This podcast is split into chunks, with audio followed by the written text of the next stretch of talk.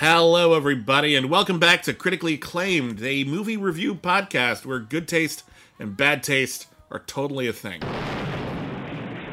My name is William Bibbiani. I am a critic. Everybody calls me Bibbs. Uh, my name is Witney Seibold. I too am a critic, and my taste is perfect. I, I think you have spectacular taste, except when you disagree with me, then you have better than spectacular taste.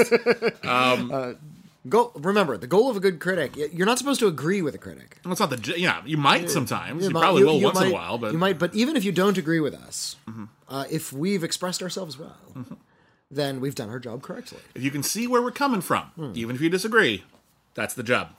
Um, so yeah, we're film critics. We take this stuff really, really seriously. We love movies of all different kinds, from the highfalutin to the uh, oh, It was to the mind pollutant. to the mind pollutant, uh, which is a really fun way of putting it. Um, and that was one of our one of our listeners suggested that.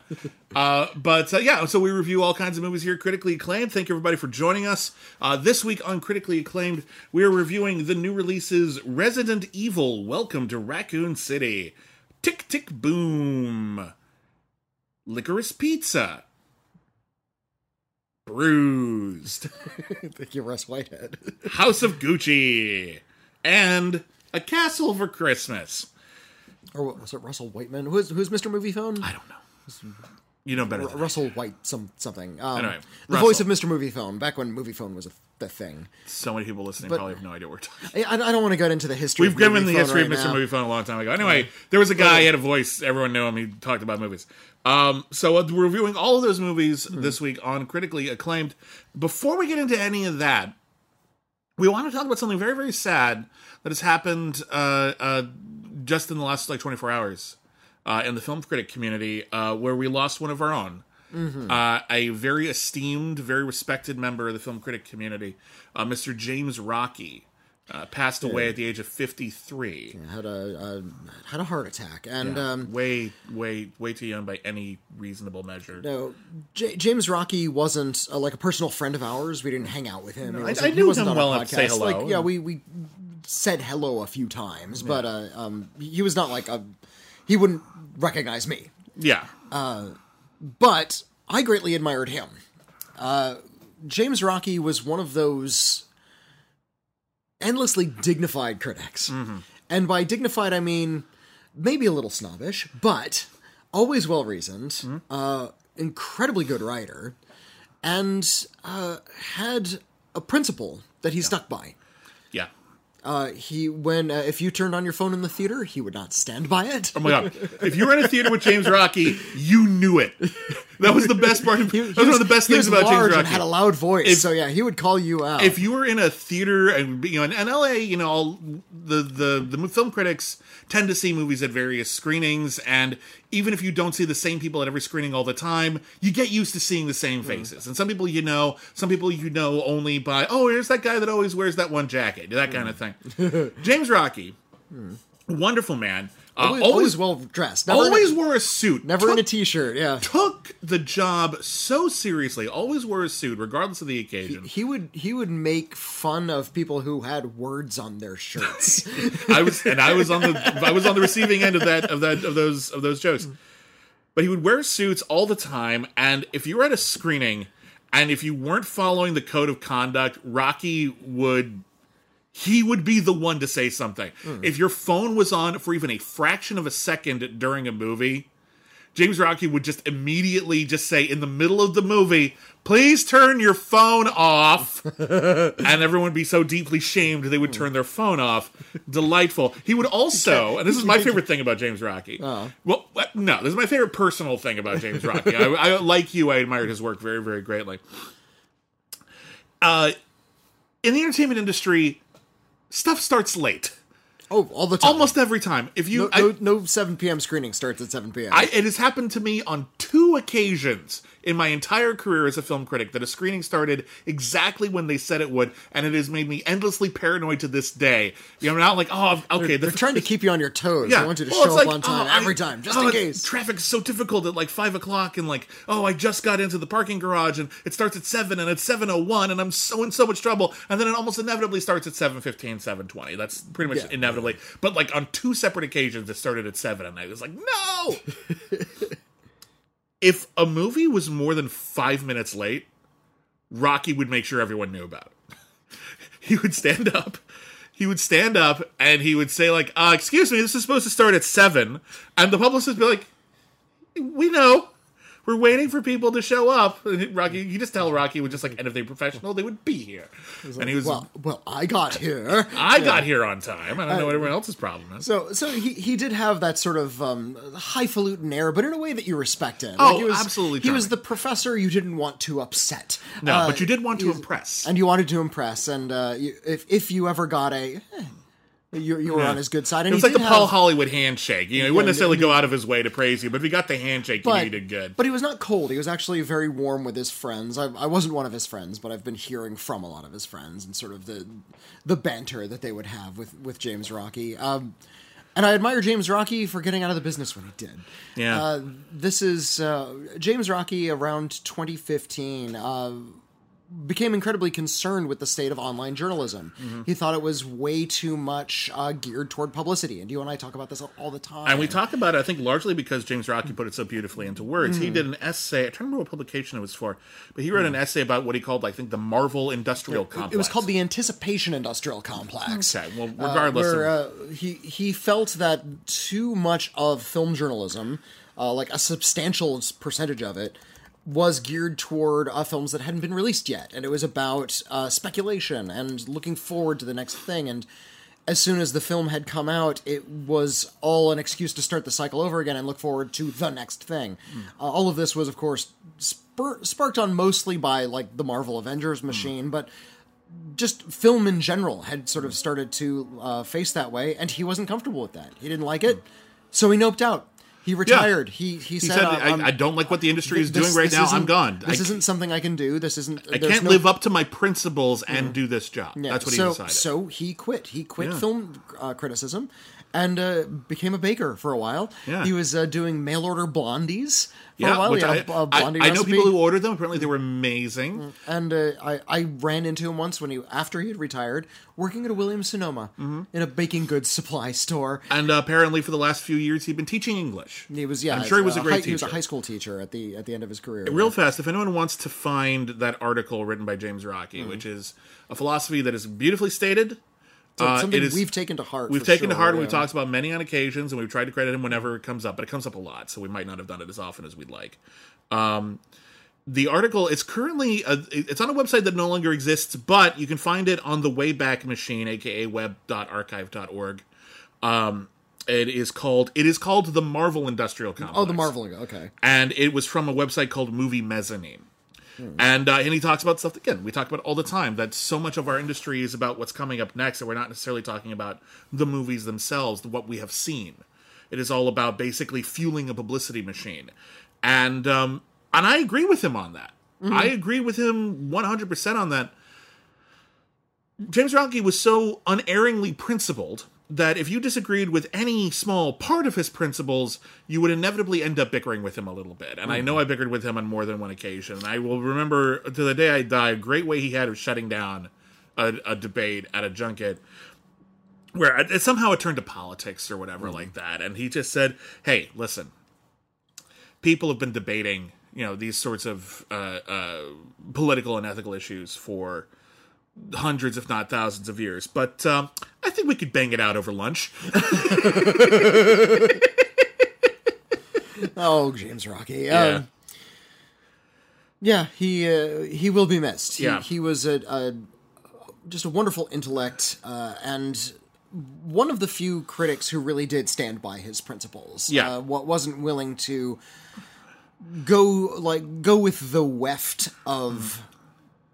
Sort of uh, uh, journalistic trends. Yeah, And like this one- is what we have to do in order to make money, and there's nothing shameful about No. that, about having to write whatever you have to write in order to, you know, keep going in this industry, which frankly is too often devolving away from intelligent, meaningful discourse. And you write that whenever you can, and sometimes you have to write a little bit of junk here and there. You just got to write up news stories that don't take a lot of insight.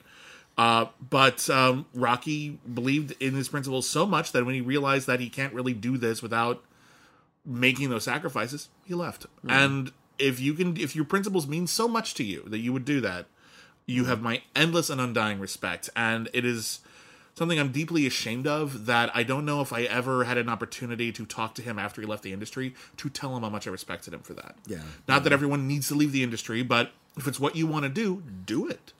Live by your code. And again, I just I admired the hell out of him. I disagreed with him about almost every movie we ever saw, but I admired the hell out of him. And again, I I understood where he came from, and I respected him for that.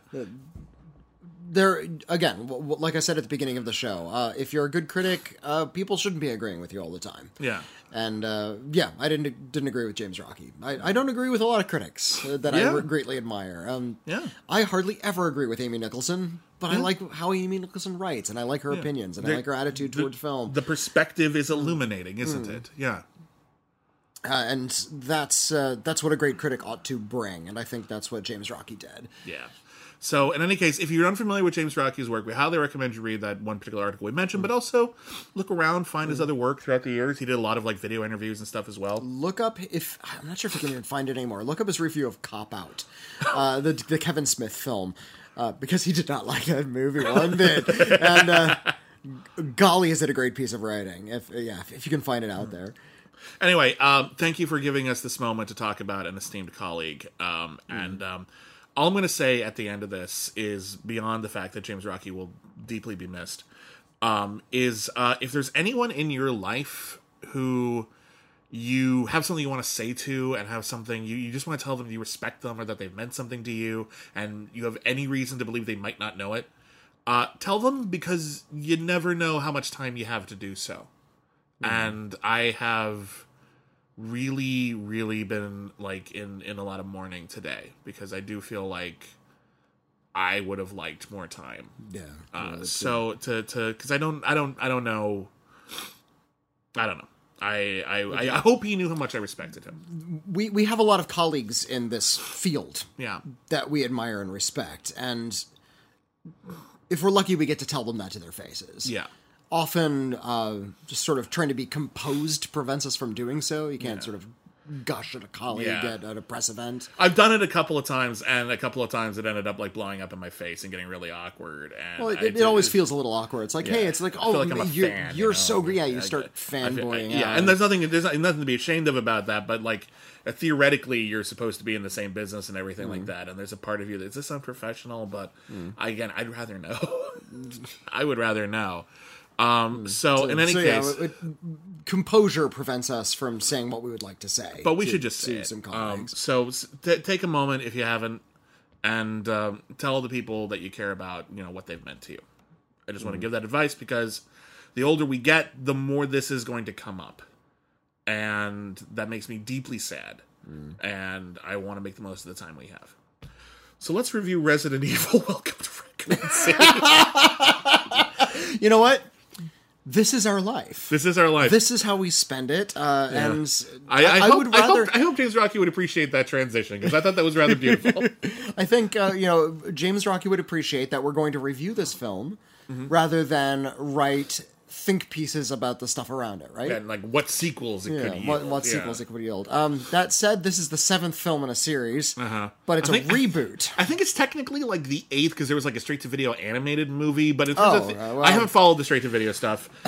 Resident the, uh, Evil, Resident Evil, real fast. If anyone isn't is, is hazy on this, I'm going to be as maybe as quick as I can brief- here because it's briefly here. re- real fast. Long running horror survival video game series. Um, the original game was a real like big groundbreaker. Like it was a lot. It set the template for a lot of kind of horror games that came after it. Um, they were enormously successful. Uh, they were initially uh, very much like an import game, and a lot of like the dialogue and the the the uh, a lot of the dialogue would be very poorly translated or very poorly acted, and that was kind of part of its charm.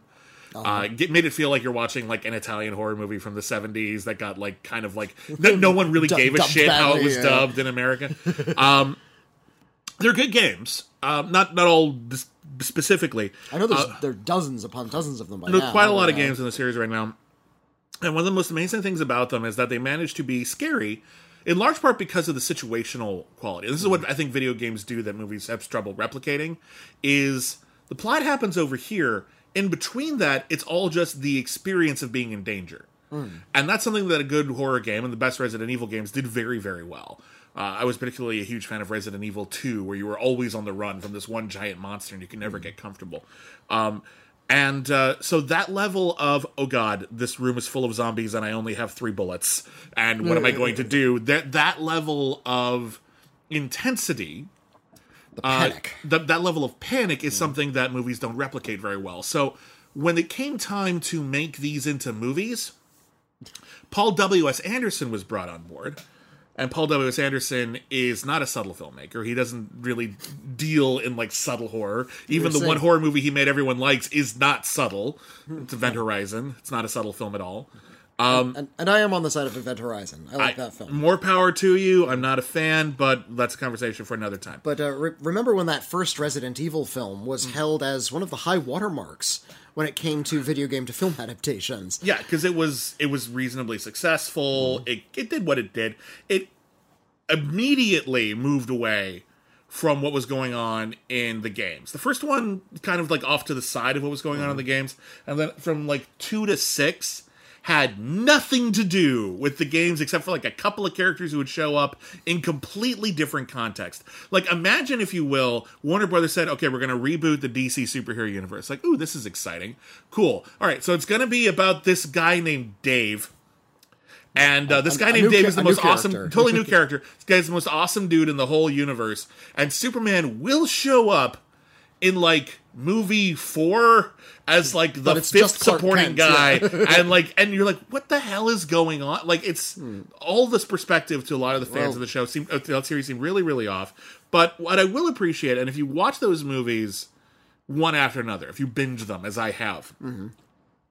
Eventually, you fall under Paul W. S. Anderson's spell. He directed Well, all but the, uh, two of them, but they're all under his like maximalist and premature. They're just these really broad, weird, silly, inventive things, and I kind of admire them. trying to follow the plot and the continuity of those movies uh, is is an exercise in insanity. They- he- there's there's uh, He forgets starts- stuff in between movies. yeah what what happens like to certain characters, what the actual bad guys are up to, uh, Yeah. what they're doing with. I think it's in the maybe the fourth movie where it climaxes on like a. a a, ship out to sea, yeah. and they go inside the ship, and yet somehow it's this like technological marvel, and there's like mutant dogs and people in tubes inside. It's like Yeah. what? Where did that come from? Uh-huh. What was leading to that? What is the function of that thing? We never address any No, of no, no. those My, questions. my favorite like thing in the Paul W. S. Anderson movies, uh, and again, he didn't do two and three. Three is actually quite good. Two is two is terrible. Uh, but at the end of Resident Evil, that is none of them are great. none of them are great. But I would argue that one one's okay. Three's pretty good for what it is. It's the one with the zombie crows and the, the desert Yeah. post-apocalypse. Yeah, that's the one that uh, was it was Chuck Russell did that one, right? Russell McKay. No, it was Russell Mulcahy. Russell Mulcahy yeah. did one I knew was one of the Russells. Russell Mulcahy did the third one. It's pretty good for what it is. And then Paul W.S. Anderson did four and five, which are aggressively weird. And then six, which is not great, but whatever. Four and five kick ass if you ask me, and I like them very, very much. At the end of it- three, at the end of three, here's here's here's the whole series in a nutshell for me.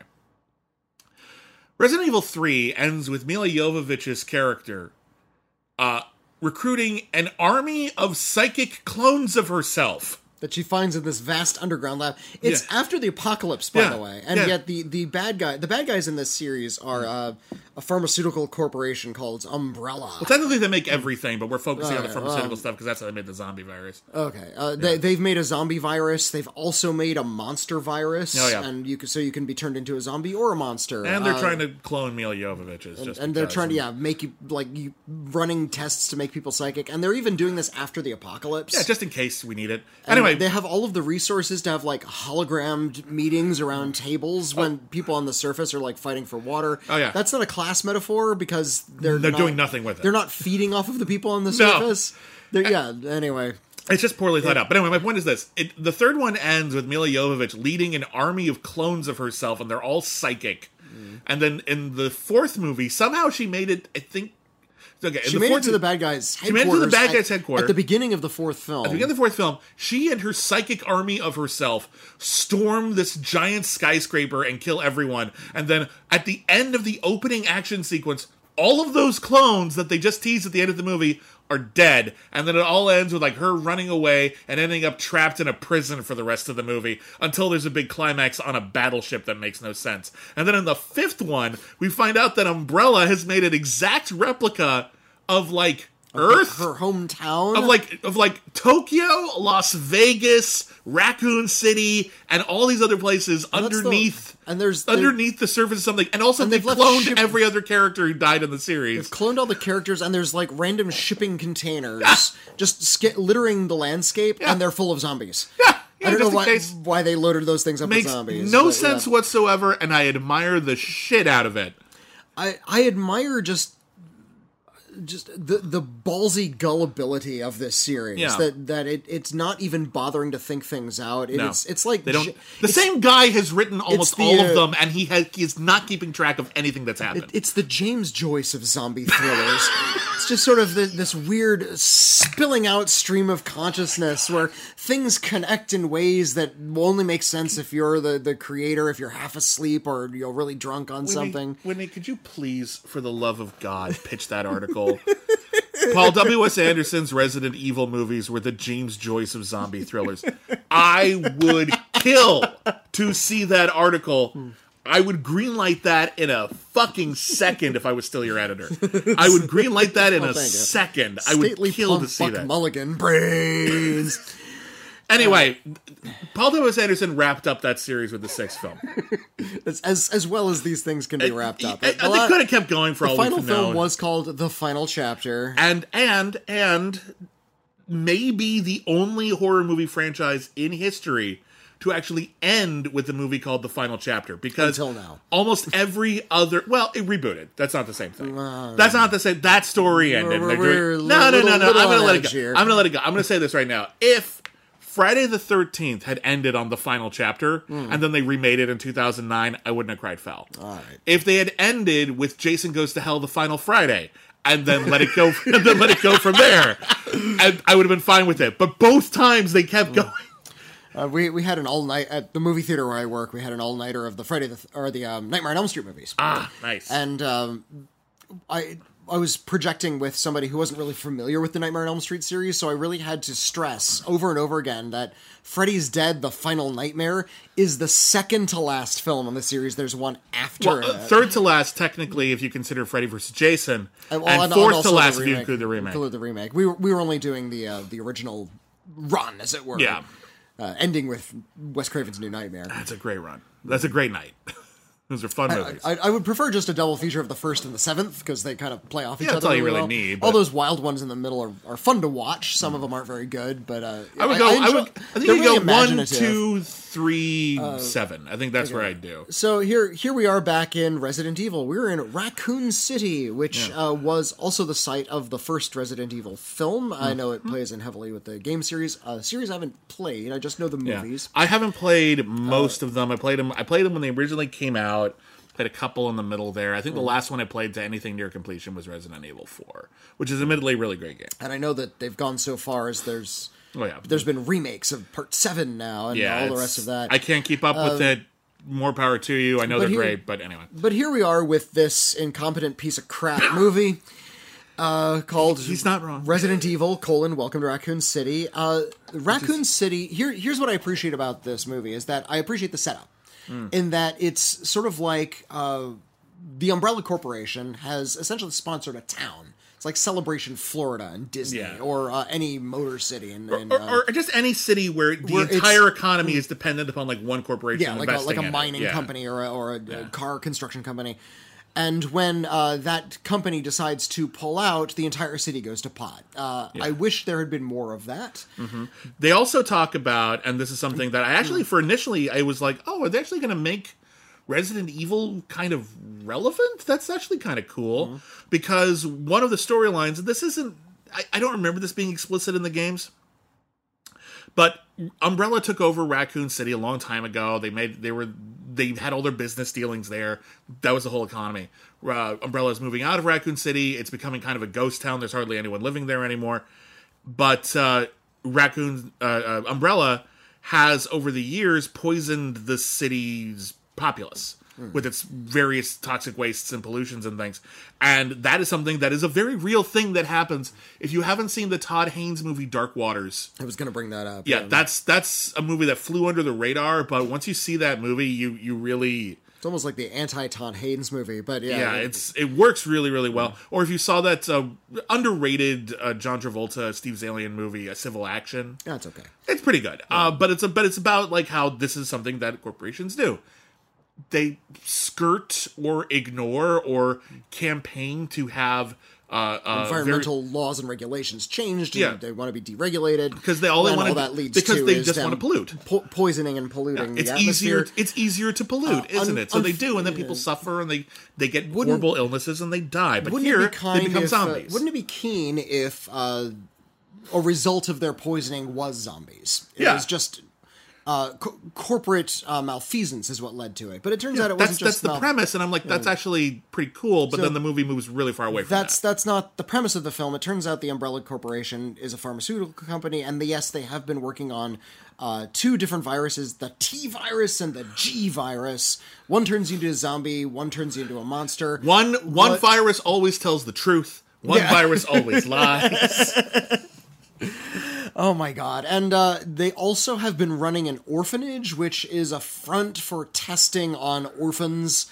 Uh, Never mind exactly ex- what their yeah, the- plan what- was for that. We don't get to know what Yeah. the, what the tests entail or what's Yeah. going on. All we know is that they're spiriting orphans off to some lab somewhere. Also, the people Uh, of Raccoon City are not very bright, and I don't even mean like the people who are losing their hair and are like coughing up blood and Mm. they're not seeing a doctor because it's America who can afford to see a Yeah, doctor when you're dying. They're impoverished. Yeah, That I, that I'm fine with. But what I'm not okay with is finding out that the police in Raccoon City, who are mysteriously immune, and we're going to explain that away in half a sentence that doesn't make sense, um, that they haven't noticed. Like, you haven't not- noticed that literally yeah, um, everyone who isn't in the police department is losing their hair and coughing up blood and is really and getting interested in the subject of brains. Like, that has not come up at all. everybody's like sort of turning feral again. If this was like a like a slow burn kind of George A. Romero sort of thing, where we get to see the town slowly Yeah. going insane. Like the original uh, Salem's Lot. I have never Hmm. saw like the remake that did with Rob Lowe, but like the original Salem's Lot, it's a, it's very slow by modern standards. But by the time that city is overrun with vampires, Hmm. you're hard pressed to figure out when exactly that happened.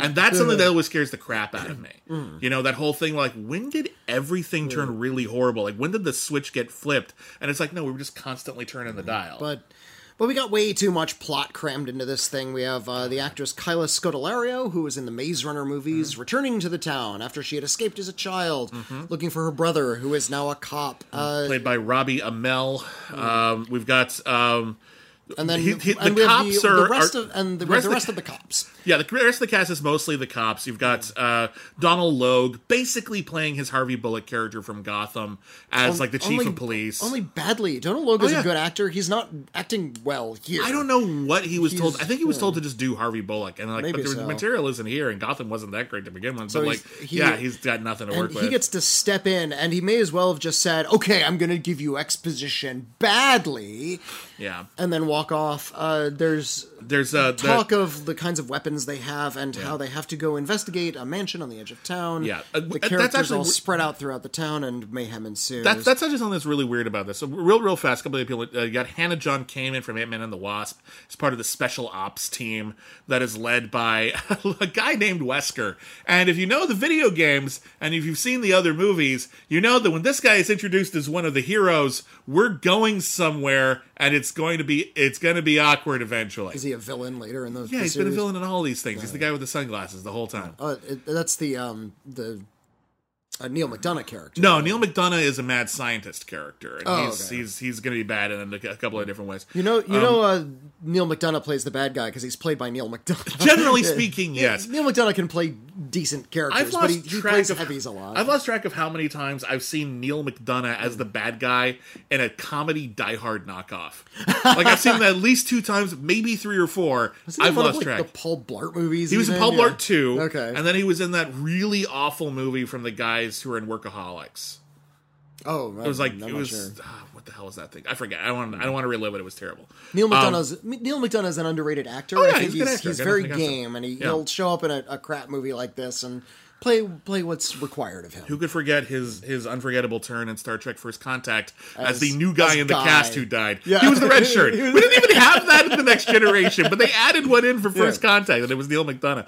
Um, anyway, but the weird thing about this adaptation, if you know enough about the games, you're going to get this, and if not, you might. This might help you piece out why this thing doesn't really even work, like pacing wise the this movie takes the plot of the first game and the plot of the second game and just smashes them together all willy nilly. Okay. So in the first game, uh, it takes place at this like isolated mansion, and it's basically like a scary haunted house thing. But the more you stay there, the more you realize there are zombies and monsters and all kinds of weird shit going on. It's supposed to be kind of isolated and scary. And then the second Resident Evil took place in the town of Raccoon City months later during the zombie apocalypse that happened after the events of the first game. And this is all about the cops who are trying to keep the city together, not unlike the opening of Dawn of the Dead. Um, when you put them at the same time, it doesn't make any sense. So we've got this town that's starting to be overrun by zombies, but damn it, we really need to send our SWAT team to this one isolated mansion in the middle of nowhere. And we're going to start running through the first game's plot. A, a game which takes a little while to introduce the first zombie, and when you do, it's like kind of spooky. It's like in the middle of like this uh, big ballroom or something like that, and there's a guy like on top of another guy munching. You don't know what he's doing, and then it zooms in on him, and you're like, "Oh shit, this is a zombie game! Holy shit!" Um, they do that scene here, uh, but it has absolutely no power when it comes over an hour into the movie, and people have been fighting zombies for the last forty minutes. So Yeah, this whole yeah. big introduction of the zombie moment. You're not faithfully adapting that. You're actually it's- completely whiffing it because it has not no power. Well, it's not just that it has no power, it's that the character had already seen things scarier than that at that point in the movie. This is mm-hmm. Well, the audience had it. I'm not sure I'm the a- character specifically had because they ran off on that maybe mission early on. maybe this was some sort of misguided way to include iconography from the game. Oh, I, I they, they really tried. I do appreciate what that, I- the, that idea, but they completely fucked up the execution. whether it was or not, it's just incompetent filmmaking. Yeah. uh, where we they forget the filmmakers are forgetting where the characters are in relation to one another. Yeah. the kinds of things they've seen at that point in the movie, Mm-hmm. and what they need to achieve or where they need to go Mm-hmm. in order to move the movie forward. There's a lot It's of just basic movie beats are absent from this film. and there's a lot of just basic visual clarity that Hmm. we're not missing. This is a very poorly photographed movie. It's yeah. There's there's no lighting, so you can't tell what some of the interiors look like. I mean, there's This- lighting, but it's very minimalist, and I think it's supposed to be scary, but it's actually just hard to follow. This might have been a cost saving measure. I'm sure it was part of well, I mean, not having more lights is a cost cost saving measure, Mm-hmm. but keeping a lot of the stuff, were- keeping a lot of your movie in shadow. That's what happened in the first Matrix. Why it kind of felt like a film noir. Yeah. is because they didn't have a budget, so they were like, okay, let's throw a lot of the shit, the shit in shadow. I, I think they had to sort of hide the, the hide the fact that their production design was pretty crappy. Uh, Mm-hmm. there is a scene in this movie where a helicopter uh, that the cops have uh, is beset by zombies and it crashes, and it crashes into a mansion. uh-huh. And you would think that would start a fire and burn the mansion down, or cause you know cause affect its structural integrity, or yeah, at the very least, alert people in other rooms, and, And, they uh, don't know what happened. yeah. People in other rooms don't hear it, and the people who witnessed it happening watched it crashing through the window, like hide behind a desk. And when they stand up, there's no damage in the room whatsoever. It's just a mansion Yeah. room with a hole in the wall and a burning helicopter in the middle of it. There are fight scenes with zombies where you can't actually be certain that the people fighting the zombie and the zombie are in the same room. And then they start. In- so then they start introducing, just like in the Paul W. S. Anderson movies, they start introducing these weird concepts that have no uh, no precedent whatsoever. They're not grounded in anything that involves character or even the plot, really, that Yeah, we've like seen. like right near the end, they say, "Okay, we need to get on that train. Remember that train that they built years ago that leads out of town? No. No, that wasn't mentioned before. You could have And really done something with that. Yeah. Then there's a hard edit, and they're in the train. Like there's not a, a good establishing shot of them finding this mysterious train station. They're just in it, and those kinds of like little jarring edits, Yeah. all compiled together. leave you completely disoriented Yeah. and uh, twiddling your thumbs and I've, I've seen some people realizing that you're watching a big piece of crap. I've seen some people defend this movie, at least on this ground, which is at the very least it's trying to be faithful to the game. And my argument for that is this faithfulness is not in and of itself a virtue. You can be completely unfaithful to something and make a good movie, and you can also be completely faithful to something and make a bad movie hmm. if you do it poorly. This movie does it incredibly poorly. There's a couple of things that I there's a couple of people involved who will be like it's not their fault. Some of the cast is not good. Some of the cast is perfectly fine, and if this were a better written movie, I'm sure they would have been great. I think Hannah John Kamen is a really interesting presence, hmm. and I would very much like to see her in more things. I know they're a hardworking actor, good. Hmm. I, this is not the star vehicle for you but please be a star because you're really really cool. You even somehow managed to make the awkward re- uh, uh, reference to the jill sandwich scene from the resident evil game almost kind of work. So kudos to you. Kaya scodelario you get very little to do in this movie but you're a brilliant actor. She, hope uh, to see more of you. Hannah John Kamen's going to do fine because she signed on to play Red Sonja. oh that's badass. Okay Yeah, great. She's, she's okay. going to play Red That's- Sonja in an, yes an up- upcoming you. Red Sonja movie. Uh, i've seen Avan Jogia uh, be good in other things okay. he's right here he plays like the pretty boy rookie and there's actually like the one giggle i got out of this movie that was actually intentional was there's a bit at the end where like they're getting on that they're on that train and everyone's just sort of like okay let's see who made it. Hey the rookie. And Avan Jogia is like yeah i'm surprised too. Uh, i love it. even Avan Jogia is just like yeah i think they forgot to write my death scene. I think it just showed up. He's a character who's important in the games and you kind of know he'll make it because of that but by all rights no he should be dead. All horror rules dictate otherwise. Um so like the cast is is some of them are doing their best some of them are completely out of their depth uh but yeah this is hard to look at. Not hard it's hard to watch because it's literally hard to look at. I don't get to say that very often.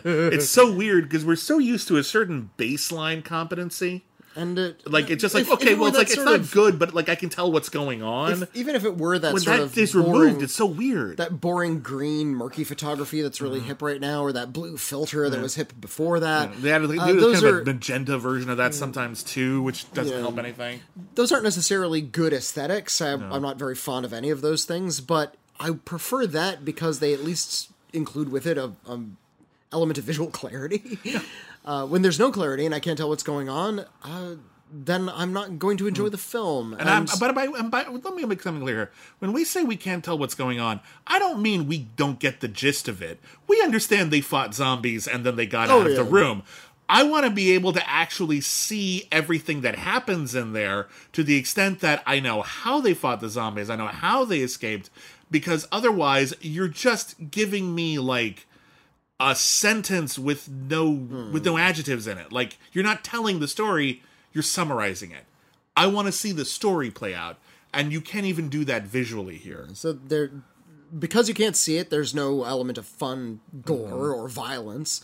Uh, there's no actual fear in it. Nothing in this film is scary. There's there's a um, there's a, a kind of uh, creepy uh, monster person who has like a mask on the side of their face that uh, was kind of kind of cool looking, But but there's there's a, there's a one bit at the beginning where um, Kaya Scodelario is attacked by uh, some of her brother's neighbors, which is fine.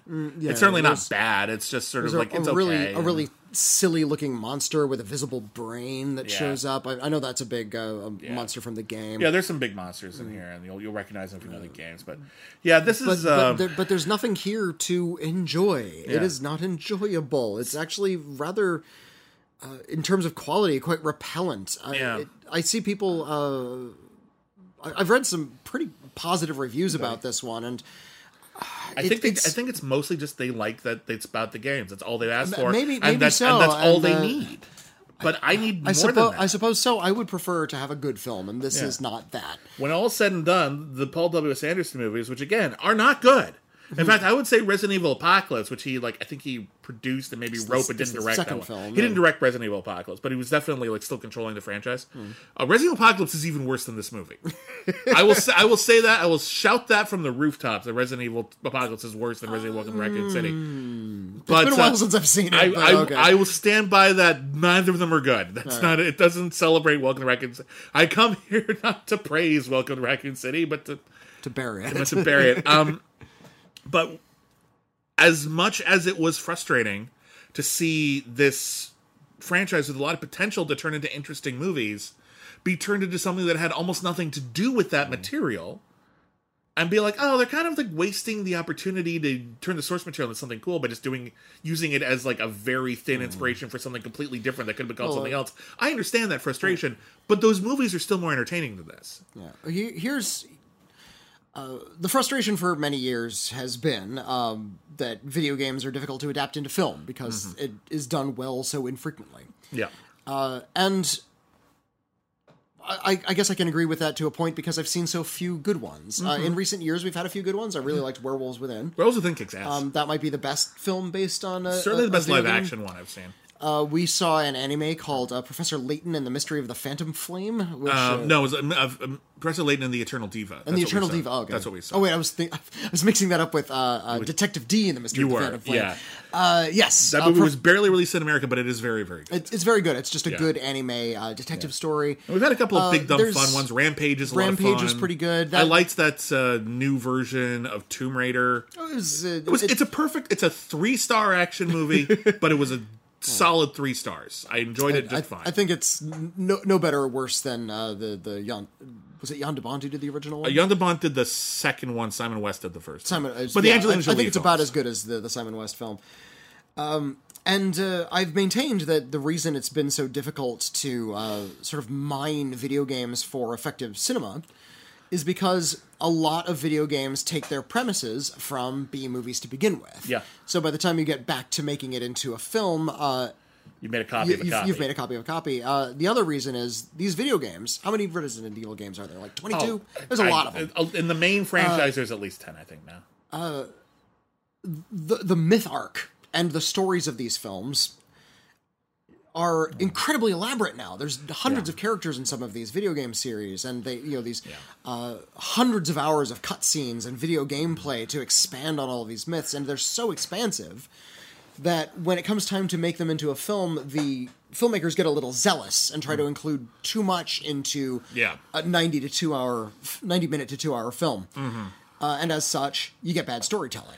Yeah, I, I feel like a lot of these games that we're adapting would be better served, and some of them are doing this uh, as TV series. Yeah, like I haven't watched. I haven't watched The Witcher. I know a lot of people really like The Witcher. I hear it's good. It's probably good, but that's another example where this game is gigantic. Hmm. There's a lot of material in there. Makes more sense to not feel like they need to condense it. I feel as though the best video game movies we've ever had, with again, there's some, there are some good video game movies now, but they're not the most famous ones.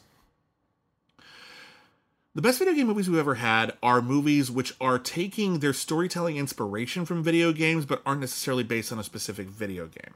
Oh, there you go. For example, Like war games, that sort of thing. War Game. Well, Okay, that's actually okay. When you're talking about movies that are about video games, we have had a few really, really good ones. War hmm. Games kicks ass.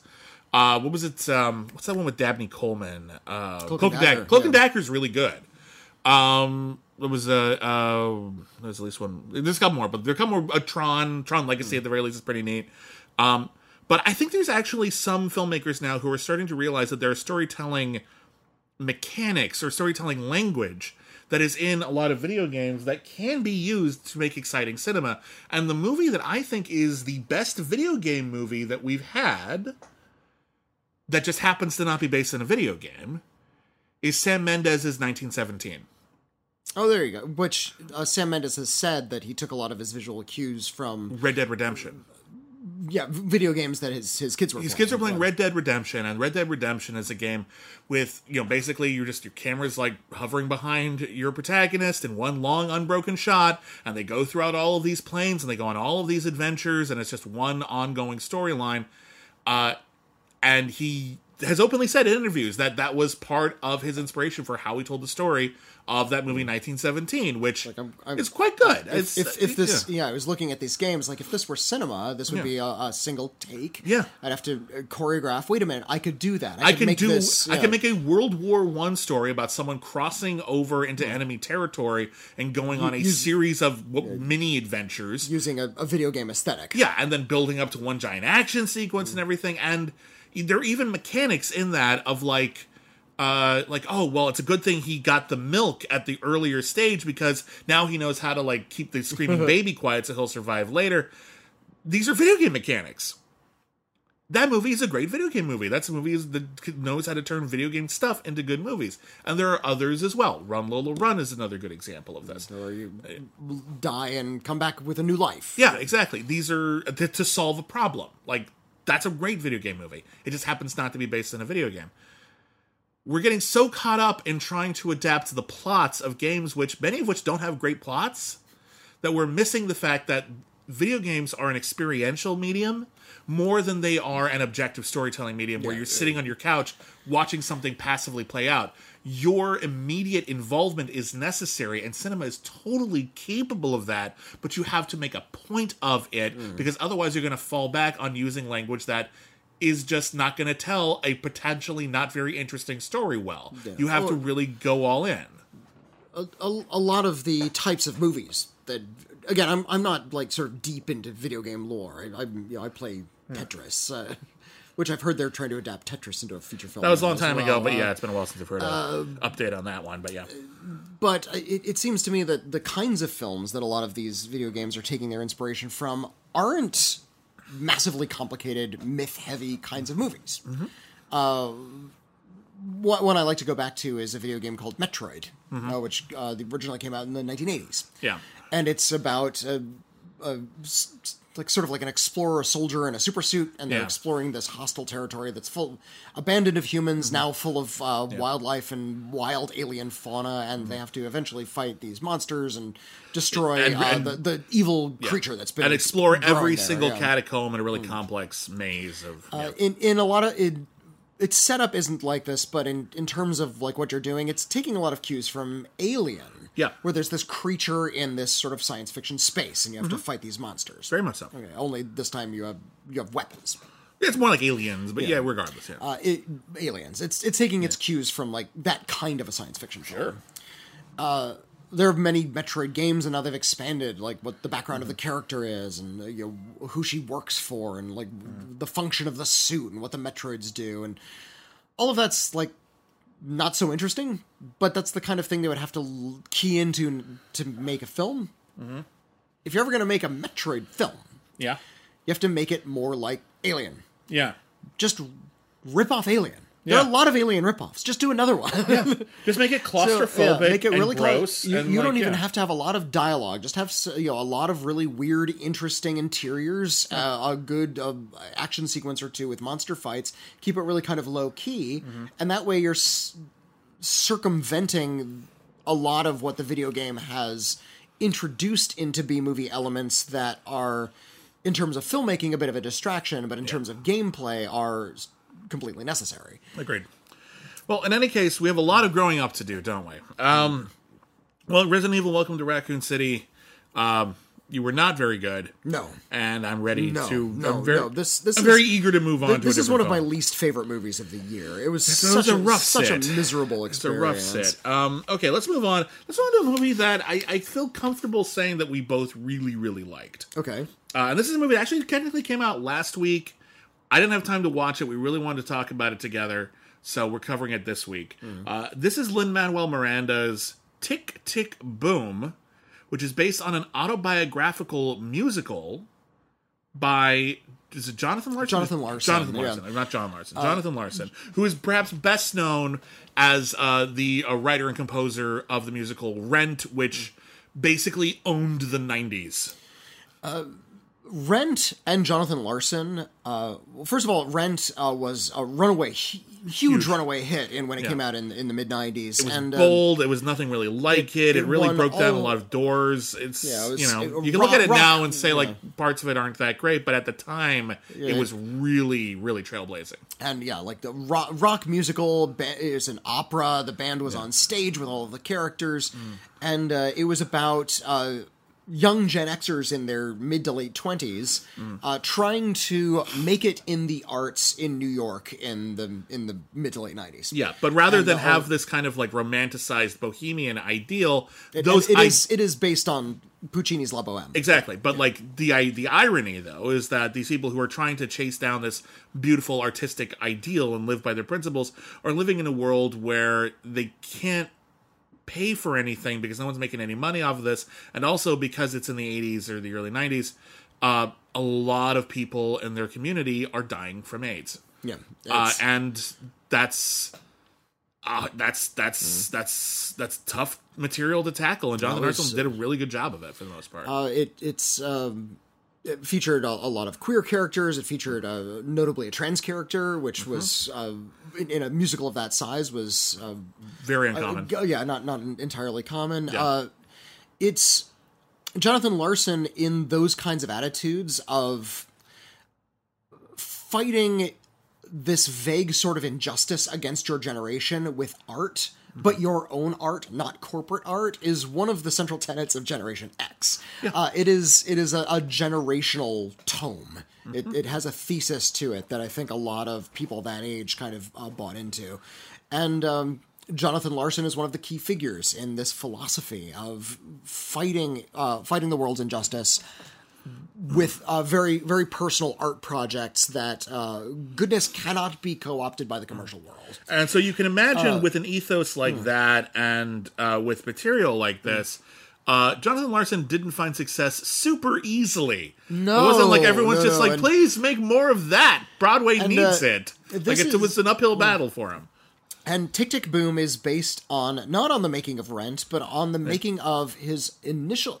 Okay, the, the timeline's a little weird. Uh, he was working on for many years uh, a science fiction musical called Superbia. Which is kind of loosely based on 1984. Yeah, and Uh, and it it does sort of. Pre- Superbia predicted uh, like the 15 minutes of fame, like the Instagram era, where everybody's sort of in- interested in aesthetics. Not so novel an idea, but it ended up coming true. And that when that project didn't come to fruition in the way he wanted, he ended up writing a musical about how it didn't come to fruition in the way he wanted, and that became Tick Tick Boom. And then uh, Tick Tick Boom. I've never seen Tick Tick Boom like performed. Uh, this is my first introduction to any of it. Uh, but I'm curious. Have you seen Tick Tick Boom? The original? or- Ju- Just the just heard this the music? movie, yeah. Okay, okay. Because he- one of the one of the interesting things about it is, although the movie doesn't lead up directly to him making Rent, it does understand that that's what's looming large in his future, and so you do see over the course of this film the seeds getting planted for him writing a musical about more grounded things Hmm. and more maybe worldly things than his own personal experience. and al- also you know? how well, and also how personal Rent was to him. Exactly. He's So- writing about himself and his friends. So if you know about Rent, if you're familiar with Rent, you're gonna pick up on a few some of the foreshadowing here, and I think it's actually done pretty elegantly compared to a lot of other It's- movies that try to foreshadow these kinds of things, and they can be really awkward about it and make it really kind of cheesy. I uh, I, I saw a, a film just recently. It's, I'm going to review it soon called uh, "Being the Ricardos" Oh, yeah. about uh, Lucille Ball and Desi Arnaz, and there are a few scenes in that movie uh, without you know, sort of looking ahead too far about how. Um, there's this sense of fatalism or destiny to what's going to go on in, in Lucille Ball's life, of and I feel like going to happen. Yeah. we know that Jonathan Larson is going to be successful. In fact, they open the film with that. They Mm-hmm. say Jonathan Larson won Tonys and a Pulitzer Prize for this musical. Here's what he was what was going on before all of that. Yeah. Uh, and so we do get the sense that things are going to turn out okay for him, but there's it was a long journey getting there, and that's uh, Yeah. and the thing that marks this film and mark not just Jonathan Larson's life, but marks this movie and marks Lin Manuel Miranda's passion for it is Jonathan Larson's own passion for music and for writing music and for songwriting and for musical theater. Uh, there's a scene early on where he's having a party in his little closet of a, a New York apartment. And somebody says, "Hey, you're Jonathan Larson. What do you do?" And he very casually, completely confidently says, "I'm the future of musical theater, John." Like, that's how he introduces I love- himself. and I love the character. There's a character. Hmm. He's only in this scene, and he shows up like really briefly at the hmm. end. But there's a guy who's clearly like at a bohemian party, He's- he's- and it does not belong here. Like it's not hmm. his people. He like works in He's some like like, he's like in- the jock among all the theater Yeah, someone brought their boyfriend, and their boyfriend is like works in real estate or whatever, and he thinks these people are super neat, and he's just like, "So what do you do? Oh yeah, I work I work in real estate. I, uh, I I move properties over on the East End. What do you do? I'm the future of musical theater." Wow, like he's com- the guy he's with is rolling his eyes because he knows Jonathan Larson, but this guy is completely sold, and it's so charming. Jonathan Larson is played by Andrew Garfield, giving uh, maybe his career's best performance. Well, he's still young so He's far. still young so far, uh, But he- he's he was good He's here. really good because he's doing Yeah. Jonathan Larson, but he's getting all of the emotional parts really, really well. Yeah, and the the film is staged in such a way where we're getting to see a staging of Tick Tick Boom Mm-hmm. and then a flashback to the events that inspired the musical number within Tick Tick Boom. yeah. And there's a lot of overlap because the people he's staging it with are friends of his Yeah. who were involved in the story while he was making it. Yeah, I really like uh, Vanessa Hudgens uh, plays a character who helps put on his performance of Superbia over the course of the film. She's not a huge character. She's actually kind of o- she's almost overcast because you like- recognize Vanessa Hudgens. You kind of expect her to be a bigger deal in the I'm- film. I'm wondering why. I don't know why Vanessa Hudgens isn't a gigantic star. She's like, so fucking talented, she's great in this. She's got like two fucking banger numbers in here. One is a one is a duet with uh, uh with Andrew Garfield, which is a basically a relationship it's fight like, song. Let's not fight tonight, kind of fight yeah, song. yeah. She's epic in it. and that is this is no like uh this is no slight to Alexandra Shipp who plays Jonathan Larson's real life girlfriend uh in the movie, but there's a part of you where it's just like should Vanessa Hudgens have been playing that role? What are we doing here? She's so talented. Um Andrew Garfield apparently I, I was reading a story about this. Apparently um Lin Manuel Miranda Miranda saw Andrew Garfield in something, hmm. and he was like, "This guy'd be a good Jonathan Larson." And he asked a mutual friend if, if Andrew Garfield can sing, hmm. and they said he sings like an angel.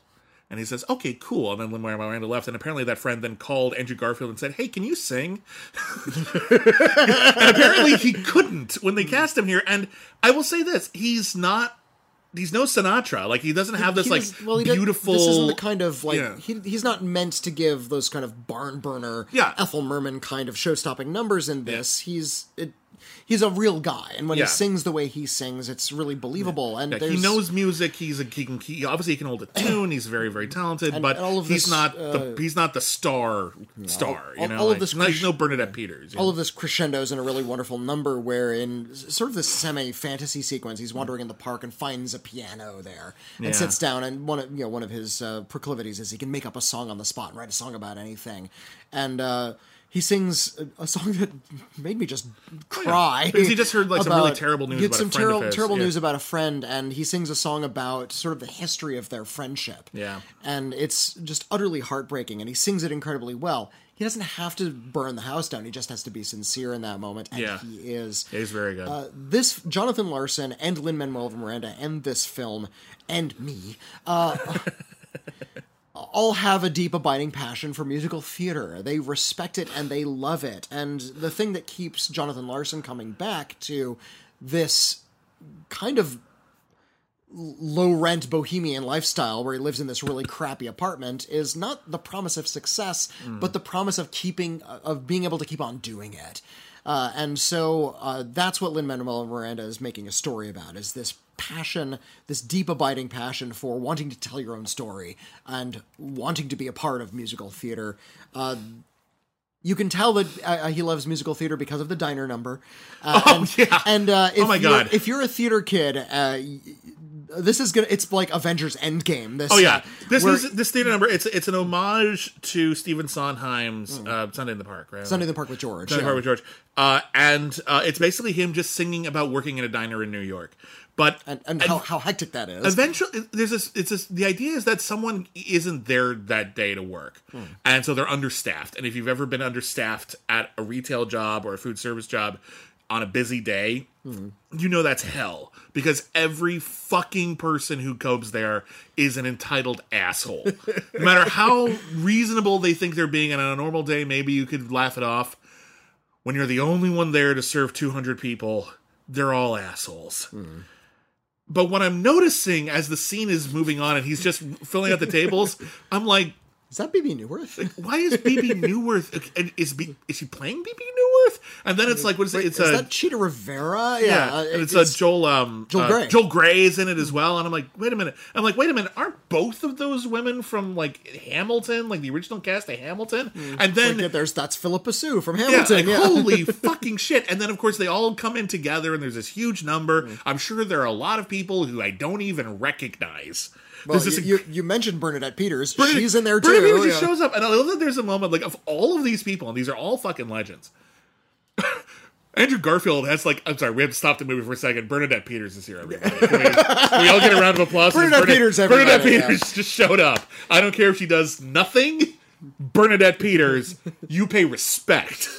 I, I got I got to see Bernadette Peters in, in a Stephen Sondheim musical. Which is it? I saw her in Follies. Oh my god, Bernadette Peters is uh, one of the greatest musical theater people of all time. As, as an anniversary trip, I went to go. I got to go to New York with my wife, and um, and we saw Follies, which is not a film you, uh, not a musical Yeah. you want to watch when uh, on your anniversary or with a spouse, because it's all about how marriages are falling apart and everybody's getting divorced. yeah, It's a good musical, but Yeah. not not not good to bring a spouse to, perhaps. which uh, which actually brings us to an interesting point here. One of the and this is weird timing.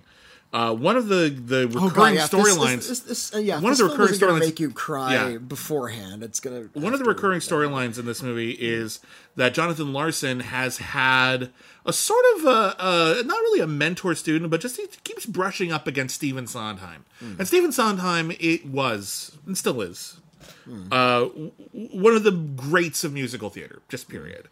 Um, still alive when the movie was being made. Passed away this last week at the age of like what ninety three. He was- was 91, 91. Oh my god. Um, and he's played in the movie by Bradley Whitford. Bradley Whitford's wonderful.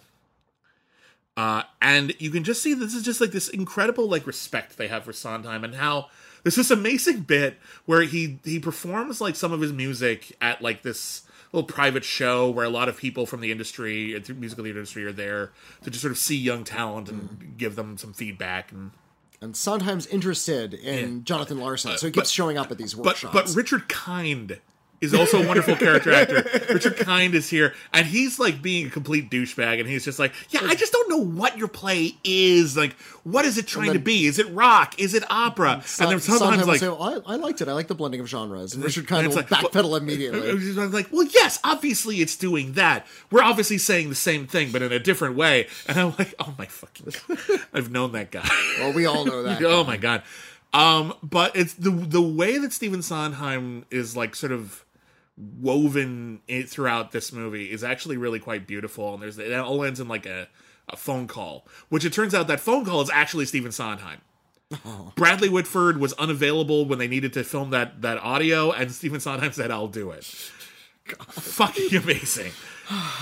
One of the things I really love about this movie, first, it's, it's all good. The performances are great. The the uh, you know the the staging's really solid.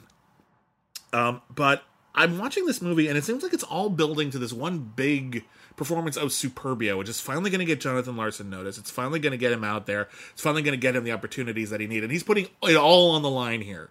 Like he's power is getting turned off in his apartment. He's losing his relationship is falling apart. He's putting everything in this. Complete a song by like by candlelight, by Mm-hmm. long in longhand. Yeah. Yeah, it's just he's putting it all on the line. I'm putting. I'm holding nothing back. If this doesn't work, I'm I'm over. And I'm watching, and I'm looking at it, and I'm like, I'm, I'm watching this on Netflix because this is where it is, and I realize that there's like 40 minutes left in this movie, and I'm like, wait a minute, what?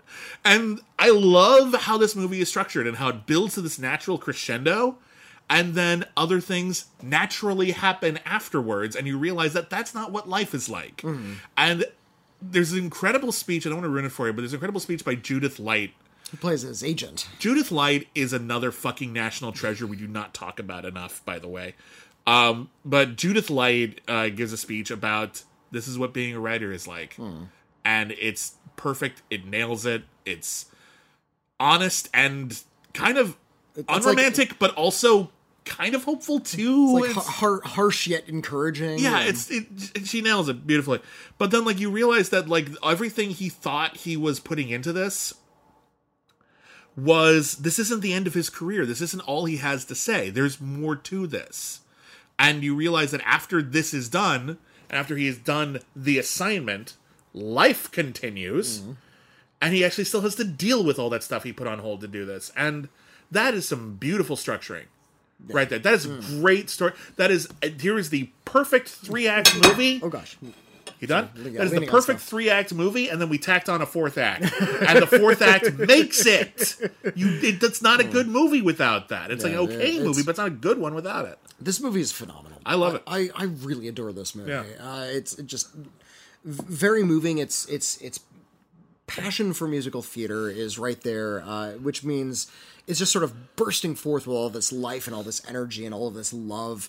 Uh, it's espousing a philosophy of po- like devotion to poetry and to art Mm-hmm. that uh, I don't see in a lot of movies about artists, which is uh, we, we kind of Mm-hmm. take for gr- we kind of take for granted in a lot of uh, like musical or biopics about artists that they are drawn to their art Mm-hmm. for reasons that we plebes will never quite understand. We just sort of have to take it for a given that they're going to Yeah. keep pursuing their their dream. Yeah. This we get to see how devoted they are and how much the passion is involved Mm. in pursuing something that is at the end of the day mostly fruitless Yeah. in terms of finances. Yeah, and a lot of people try their hardest, and they have a lot of talent, and they the, uh, never make it, and it's not fair. But that is fucking life, isn't it? and and there's the temptation to sell out is always there and that's something that uh, jonathan larson fought really hard against in his Yeah. work uh, this idea that okay you could get a job in advertising and i could write commercial jingles i could do that in a second but i don't want to that would hurt me and there's a a really painful scene in a, a advertising boardroom where he has to sit with other people brainstorming uh, like certain words they can use or songs they could use to describe something. And he is you can see his soul is sort of shriveling up in this Yeah. this little brief uh, period. Um and as such i i fear that uh, younger audiences won't connect to it. Um i rem- i've seen a video essay about rent and how this idea one of the pervasive ideas in rent is these all the characters are trying to become musicians or filmmakers and they're trying to get their art done in their way. They are are trying to create art, create art outside of the corporate system. They're trying Yeah. to kind of attack the corporate system. They don't like the, the fact that advertising controls everything so they're going to be important artists without it. And at, at- there's a point in rent where somebody calls up and says hey i'm from corporate office I'm going to buy your thing. We're going to turn it into something else and you'll make a lot of money. And they say, we're not going to do that. That's selling out. yeah, And they're starving and they don't want to sell out. yeah, And uh, the person who was reviewing uh, Rent was in her 20s. And she said, Why are you not taking the job? We're all in financial dire straits. In fact, millennials don't understand that, that there's a, a yeah. selling. that there's a there's- there's a right- romanticization there's a right and a- poverty. there's a yeah. right and a wrong way. Like, yeah, poverty can be romantic. There's a right and a Dignity wrong way is to be more important than successful. financial success. How about you're just successful? Just get the job, or get or, the money. or there's that idea that if mm. you're successful now, you can then fund your more personal projects later, Yeah, which is yeah, a practical consideration. and and not know. not to say that you know it's like a mercenary attitude, money at all costs. It's mm. just that uh, there are the- practical concerns. The idea that you can choose to do art the right and the wrong way is almost a luxury of Yes. a character like Jonathan Larson. and that's and that's a generational thing. I think. and in yeah, well, I, that, which is why I said he's a voice of Gen X Yeah. and not of the current moment. I will say this: the one thing whenever I watch or listen to the soundtrack to Rent, because you can you can the, the soundtrack is the play. Like It's- it's an opera. It's all yeah. You're, there's almost nothing you're missing if you just listen to the soundtrack from from. You won't see the staging, but you'll get the whole story. I could I could sing La Vie Boheme for you. I could probably say most of it too. Um, but uh, there's the the opening segment of this is one of their friends marries wealthy Hmm. and says, "I'm gonna like own some apartment buildings and I'm gonna give you guys you're gonna be rent free Hmm. for forever." And that's a promise. So you can do your own work. And they're like, hey, this is amazing. Thank you. And then a couple of years later, the guy's like, actually, I need to start paying you rent. Yeah, you're, And you you're guys- not, you're you not guys- successful enough. yeah. You're, yeah well, this guy's just like, up. look, look, economic realities have set in, and I can no longer afford to give you free apartments in New York City. Hmm. I need you guys to start paying your rent. And the the play treats this as you are the worst human being who ever lived. And me, I'm watching this and I'm like, he gave you how many years of free rent in New York City, and you didn't save any money that entire time. and they're still living in poverty. They talk Yeah. about how they have like a hot plate that's plugged into the building uh, next fine, door. uh, yeah, fine, but like, come on, like this guy is not a monster. He gave you Hmm. the best sweetheart deal ever, and you're mad that it's not better. Like he's not the Taye Diggs is not the bad guy. That's my played- point. it's played by Taye Diggs He's in the movie, yeah, and, and the original production. and I think the, the character's named Benny. Um, uh, Benny, yeah. Yeah, But yeah, the, uh, I, I have, they keep he- wanting to treat him as a monster, and I actually have a lot of sympathy for him. 'Cause I don't think he's. I don't think he's. I don't think he's that he, bad a guy. He should be passionate about the art, man. And Well, maybe so, there but was this general sense, not uh, it- a general sense from Gen, that I got from Gen X, and you know, I'm, I'm what we can talk about the generations uh, Yeah. at a different time, but this idea that things weren't working and we're longing for a revolution, but we don't know the nature of that revolution. We just Yeah. need something to change, and we Yeah. know it's not coming from the institutions we have. So it was all, all about sort of attacking the institutions without having something to replace it with, Yeah. and that kind of. Uh, lackadaisical rejection of the mainstream Yeah. was a big uh, defining part of it. And I'm bringing all of this up because that plays in very heavily to what's going on in Tick Tick Boom. Agreed. And where a lot of his passion and his love for living the way he does comes from. Mm-hmm. It's all this it's all very understandable and it doesn't feel in this case irresponsible or unrelatable. Uh, it might be a little dated because it, does, it is set in the 90s. It's Mm-hmm. Set particularly in 1990. Uh, the opening number is called 3090, which every young man is going to be using as their audition piece from here on out. every young theater student. I heard someone say like this is going to be the new Santa Fe from Newsies. It's just like ah god, it's in everyone's register. Sa- Santa, Santa is from Rent. well, I thought they were referring to Santa Fe from Newsies because Oh, Santa Fe is in Newsies. Oh, I guess they're It's a Christian Bale. both number. songs about Santa Fe. Yeah. Well, Open up a restaurant in Santa Fe. That's that's the one for yeah. Rent. Yeah. Uh, So uh, there's there's a lot of uh, interesting intergenerational ideas about how uh, people of different uh, generations approach art and what dreams they. come true. oh God! Yes, they do.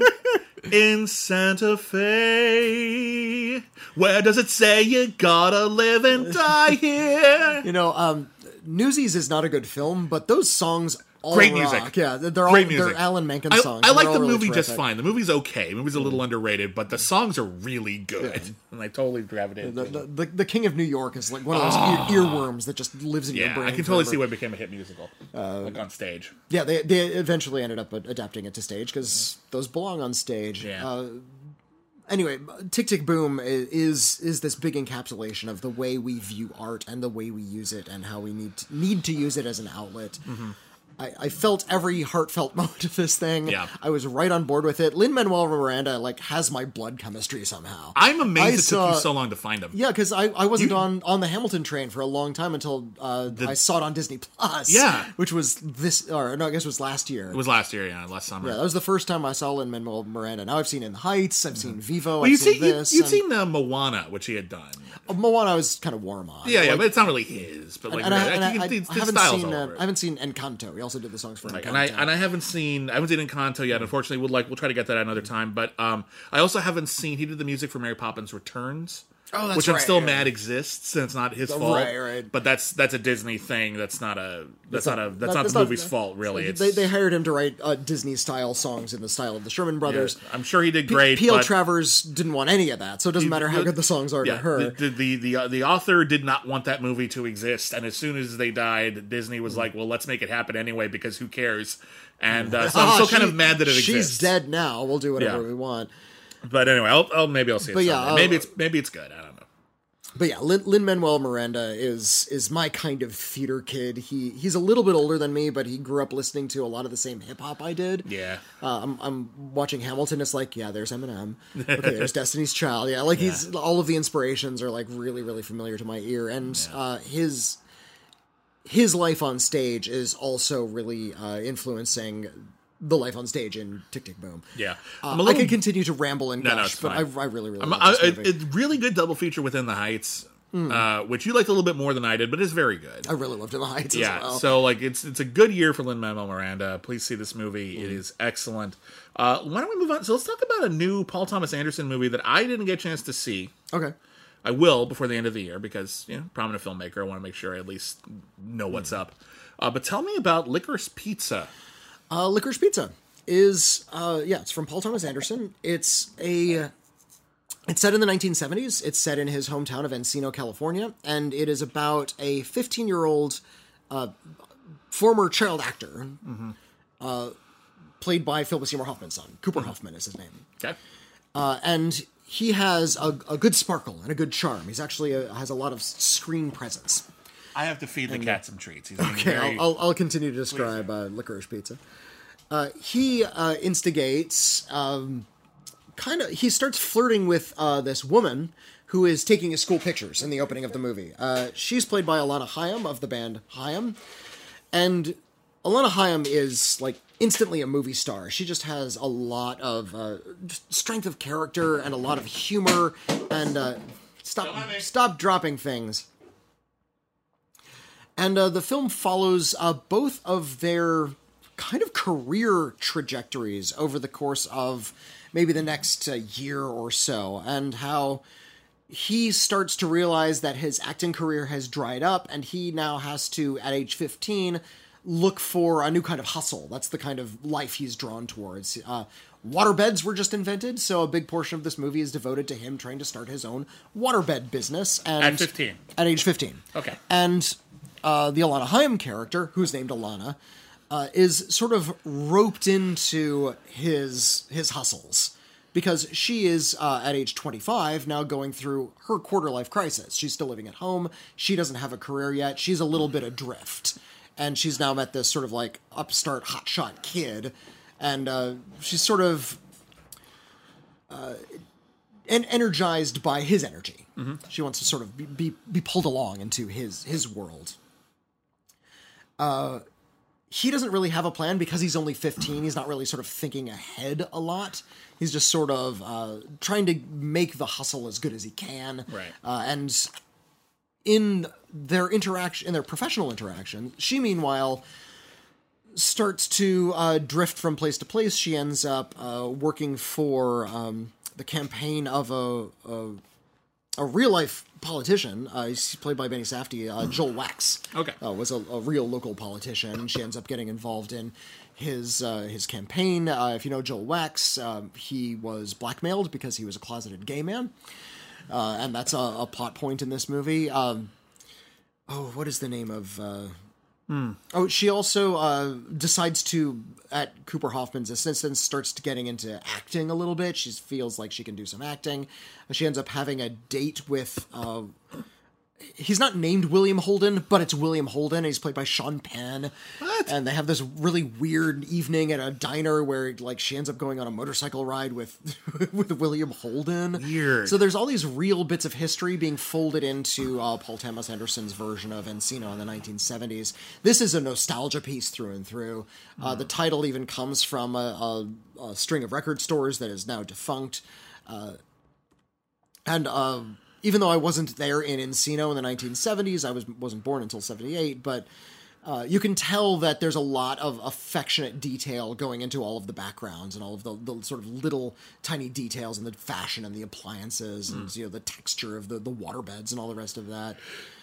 Uh, and we do see after a while uh, that this is kind of turning into a romance between this 15 year old boy and this 25 year old woman. Uh, some people have reacted very negatively to that because Yeah. of the, the decade age difference. Yeah, that's he's a, mi- he's a minor and she's not, and uh, there's there is sort of a romantic element, and there's a lot of jealousy when they start seeing other people. Uh, sh- she starts looking after him like a big sister, but also like kind of is is into him, and it and it does meander. Uh, Paul Thomas Anderson hasn't met the editor who says no to him yet.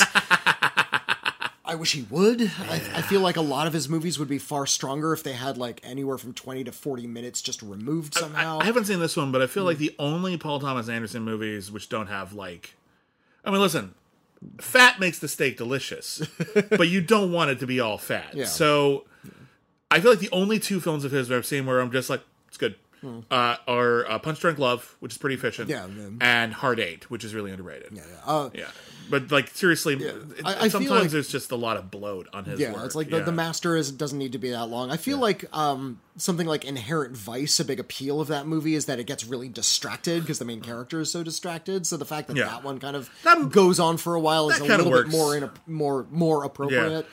Um, as such, this one has a lot of sequences where there's a lot of like fun, interesting things happening. But you're just sort of living in the world for a while rather than moving toward any kind of conclusion until the end when it comes to to to quick a conclusion. Oh, what? Um, Okay. There's uh, what I, I liked about this movie is sort of the changing nature of the two leads' relationship. Uh, it felt like it was kind of romantic, but more than anything, it was vocational. It was about these two people who had a very good professional relationship and a weird sort of friendship. An adult hanging out with this high school kid who was hanging out with all of these other 15 year olds and other younger kids who were helping in this business venture. And this was the 1970s when doing these kinds of dangerous things was maybe commonplace or at least seen as um, more appropriate than they would be seen today. A 15 year old isn't going to start their own water bu- business in Encino, California today. Or maybe they would. I don't know. I don't know. I'm not. I'm not. Who am I to say no? The ending puts a button on their relationship and actually defines what it is in a way that I wasn't satisfied with. Uh, and Well, don't I, ruin I, it, know- I know but, a lot yeah. of people might disagree with that and, you know, might uh, say that I'm missing the forest for the trees. But what I would like to have seen is, weirdly enough, despite my complaint about his editing, more of this. Where we got to see them perhaps grow up and got to see them uh, relate to each other into adulthood and what were they like when they were in the present day. I wanted I wanted Yeah. to see a little bit more as to the evolving nature of a friendship I feel like- rather than what I got. when you when you make a movie Hmm. about childhood, particularly any childhood you can relate to, um, you have two options. You can try to recreate the experience of childhood from the perspective of a child, Hmm. where the future is uncertain and the lessons you're going to learn are unclear. Or you can tell from the perspective of an adult telling a story about children. Hmm. And you know, as an adult, wisdom that the kids do not. You know hard lessons that they haven't learned yet. You know where this is leading. You understand the structure. And you understand that in the grand sweep of their life, exactly how important the story actually is. Because when you're a kid, everything is the most important thing in the world because you haven't done anything yet.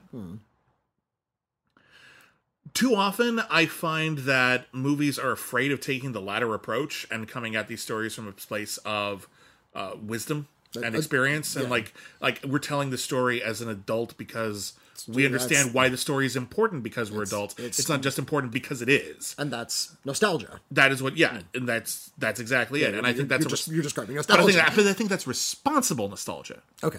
I think there's a difference between just saying, "Hey, remember this," and saying, "Hey, remember this." I have a point to make about that, hmm. and I think that's the difference. Okay. And that's something that I've seen. I, I think I've seen Paul W. Anderson, like not Paul W. S. Paul Thomas Anderson, very different filmmakers. I think I've seen Paul Thomas Anderson like work both ways, and sometimes more effectively than others. But I haven't seen this, so I can't speak to that. I'm just speaking in terms of you know So it's- filmmaking it's- generalities. But It's good. He has he has a good, rich sense of atmosphere. This is the lightest film he's done in a while. Mm-hmm. I feel like Paul Thomas Anderson uh, can be funny. Oh, it can be uh, very but. Uh, occasionally, he kind of gets bogged down in uh, big ideas that become so big they kind of topple over a little bit. There Will Be Blood is a good example of that. Mm-hmm. The Master is another one. There's fascinating things to discuss in those movies, but golly, there there's way too much of both of those. Um, here, he's being he's being light and enjoyable, and is clearly enjoying every bit of this, and uh, en- enjoyed this part of his youth, and enjoyed uh, sort of recreating it um, to the point where it's not entirely alienating. You can kind of understand that passion, understand sort of how, how much he enjoys. Uh, and, and see how Encino was in the 1970s, um, and that that part I really admired. I enjoyed sort of like living in sort of these atmospheres that he was creating and sort of these spaces that we don't see on film a lot. Uh, but yeah, as as the story went on, I wished that it had gone in the more interesting direction where it was already headed, rather than coming to the conclusion I did. Fair enough. Um, all right, let's move on. Um, let's talk about uh, another film that's on Netflix. This is actually the, uh, at least the feature directorial debut of Halle Berry. Yeah, I didn't see this. I really wanted. Oh, I thought you were gonna make. Okay, I'm I- I bummed. I, I thought you were gonna be able to make no, time for it. yeah, I wasn't able to make time this week. that's okay. Um, well, all right. Well, let's get started. Uh, it's a film called Bruised, uh, and it stars Halle Berry as an MMA fighter, uh, who goes by the name of Jackie Justice. And you'd think that would be like her, like you know, cool fighting name, but her actual fighting name is Pretty Bull. So Jackie Justice is her real name, which is a little weird. Go by Jackie Justice. Well, she does usually, but she's also the pretty bull. But anyway, and you'd think there's there's actually this weird moment in the movie where I feel like a different filmmaker might have made this a bit funnier than it is, but someone is just like, um, "Hey, why did why did they call you the pretty bull?" And Halle Berry's just like, "Well, one time my dad called me that." That's it. That's the whole story. It's it could be funny. It could be funny in the other hands, but this movie is actually very very serious. Um, yeah, uh, she plays a an MMA fighter who was on a road to greatness, was uh, ten and zero, just absolute, just a win streak, killing it in the in the in the octagon, and then she had a fight that went so incredibly badly. She apparently had like some sort of panic attack in in the fight and tried to like flee the octagon. Like it's you know it's like this big cage thing. It's not, it's not done. Um, and it ended her career on a really sour note and she's been for the last few years uh, living with her former manager who is not great uh, and working shitty jobs and sh- she hates her life. And then two things happen in the course of an evening. One uh, her boyfriend slash former manager uh, takes her to an underground fighting tournament uh, where and he says that this I'm not here for you. I'm just scouting new talent, see if I can pick up a new fighter. And uh, because people recognize her there, she gets egged on, and then she beats the living shit out of like the big champion of the night, like in front of everybody. And now like an actual major fight promoter is interested in her again. And then just when she's thinking, okay, well maybe my my career could get back in order and get my life back on track, she comes home and her son, who she had uh, given up to her then husband or boyfriend to to just giving him up, uh, is back, and her former husband or boyfriend, I forget which, uh, is dead, and the kid saw it, and the kid is incredibly traumatized, Jeez, and he's not okay. talking, and so now she has to take care of this kid who is going through a lot. She's in no position to take care of a child. She's barely could take care of herself right now. She's uh, a barely functioning alcoholic. Um, and um, over the course of the movie, she starts getting her shit together very gradually. And I appreciate Halle Berry's dedication to treating this like a character piece more than a sports movie. Yeah. Sometimes that means the sports stuff doesn't have the dramatic traction you'd want it to, like sort of like push the story forward. Um, but it's very, very clear that what attracted her to this was someone who was dealing with a lot of rage issues and undiagnosed post traumatic stress herself. Eventually, we find out some horrible, horrible things that happened to her as a child. And she just gets pushed further and further and further to the point where she desperately has to get her life together in order to take care of this kid who she is forming more and more of an attachment to. Um, and that's fine. that's that's the kind of bruised in many respects is not an unfamiliar sports type movie. The part of it that I really gravitated towards more than anything else is Halle Berry's relationship with her trainer, uh, whose name is Buddhakan, and she's played by Sheila Atim Okay. uh, an not actor who's I'm, okay. I I up up on the rise certainly uh, does a lot of has done a lot of theater done a lot of music as well uh, they're in a BBC series or movie called The Pale Horse uh, they're in The Irregulars on Netflix uh, they were going to be in one of the Game of Thrones spin-offs but that one was canceled um, their relationship together is initially a bit standoffish because Buddhakan is concerned that Jackie Justice isn't going to be, you know, sort of present enough and doesn't have like the career ahead of her that she wants her to have. But eventually she actually starts like really connecting and mm-hmm. they start having a relationship that is so much more healthy and supportive than anything Jackie Justice has ever known before. And you start like sensing this like energy between them and like you really want them to kiss. and you and you think to yourself, this, This- movie is not this movie isn't going to be cool enough to go there. This movie is cool enough to go there. Oh, really? And it's Okay. actually like that that relationship between them uh is difficult and harsh and I'm not even sure I like the way it ended, but it does feel natural enough. I don't disagree with that It's just like, ah, that's not where I would have wanted that story to go. Um, but it's really, really solid. Halle Berry is at her best in those moments where she's this tough person who's finally being allowed to show vulnerability because she's never felt safe her entire life. And there's these wonderful moments with uh, Sheila Atim where you realize that even though she seems like she's got her shit together, she's barely keeping it together herself. And she's like one. It, it's like when you're like tutoring like a kid in math and you don't remember geometry, so you're just trying to stay one chapter ahead so you can explain it. Um, and you realize that's kind of some of the stuff that Sheila Atim is going through. Sheila Atim is really, really great in this movie. Like real breakout performance. Okay. Really excellent. I want to see them in a lot more movies, TV, whatever. I just want to see more of them. They're really, really great. Halle Berry is very, very strong in her performance. The direction is fine. It's it's a solid directorial effort. There are some there's some ways in which the movie falls short as a sports film in terms of its presentation of fight, um, in terms of uh, sort of keeping that fight storyline alive. It gets a little distracted by the character stuff, and then oh right, we have a structure. Never mind, uh, we got to come back to this.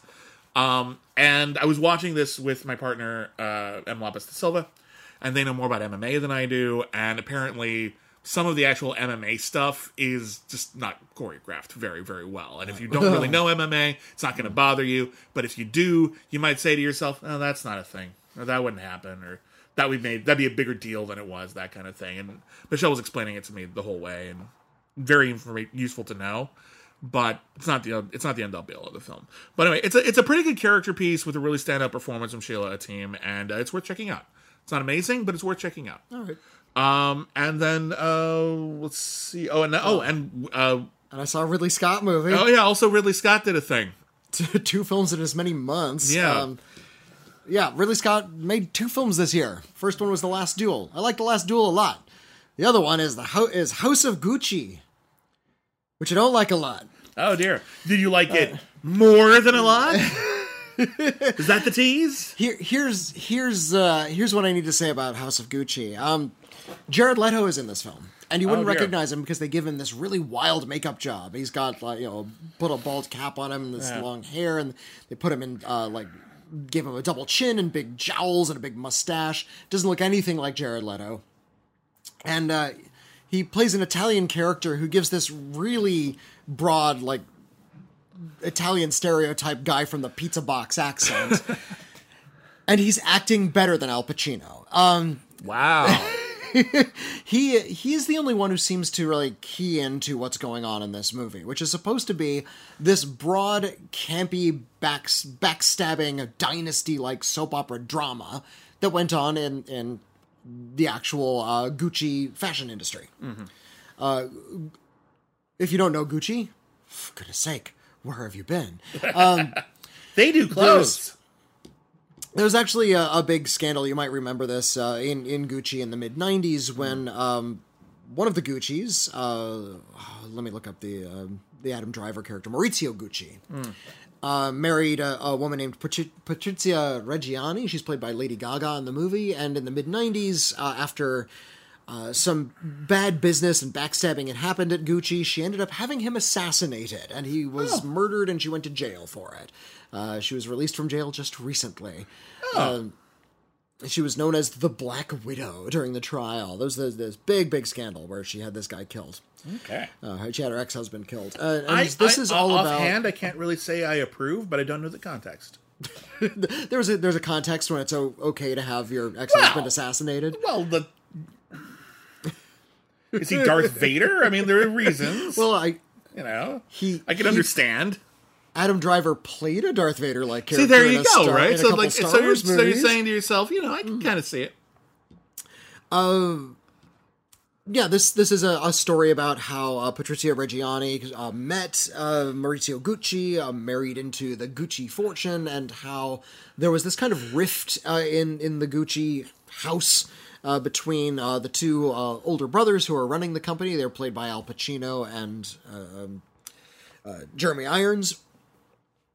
They're all they're all doing different accents. I don't know if they're all supposed to be from Italy. Uh, Jeremy Irons is sort of Jeremy Irons and how uh, which one of those brothers should uh, regain control of the company, how they should wrest control of the company, and how they end up having to kind of s strong arm the uh, Al Pacino character into sort of signing a lot of the company over into Adam Driver's hands. Um, all at the behest of Lady Gaga. This is about Gucci. This is high fashion. This is a, a huge, huge, expensive industry, and this sort of details the story of how Gucci eventually fell into the hands of Tom Ford. Uh, nobody, none of the Gucci family now works for or runs the Gucci company. Ah. had to like all sell it off at one point. This needs to be fun. This Yeah. needs to be wild. These, this these needs people are kind of, living uh, outside of reality at that point, right? This needs to be like kind of this this gross rococo uh, world of excess and opulence. It sounds like something Shakespeare would do. You Oh. Yeah, know? like, yeah, That's the whole it- point of it- it Hamlet. either people need- are it either like needs to be- isolated from reality, and everything is huge. And Or, or it needs to be like super broad and campy, which is why I say Jared Leto is the only one who kind of understands the assignment. He's the only one giving a kind of a campy performance. I would love to have seen a Verhoeven or even John Waters do something like this, where they're just sort of really playing up the screaming and the hair pulling. Somebody needs to fall into a pool, damn it. Yeah. Uh, and that doesn't happen in this movie. Uh, Ridley Scott is not the director for Camp.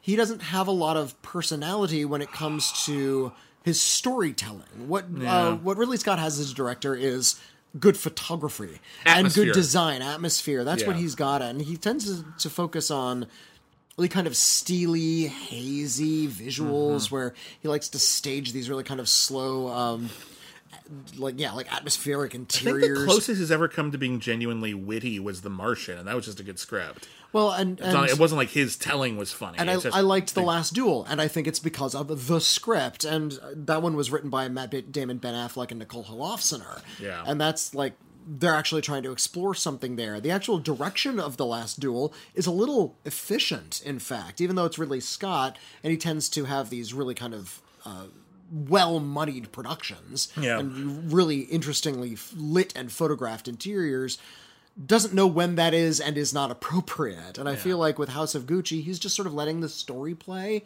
when you need to be bringing some energy to it. You have Lady Gaga, one of the most ostentatious pop performers in you know recent pop memory, yeah.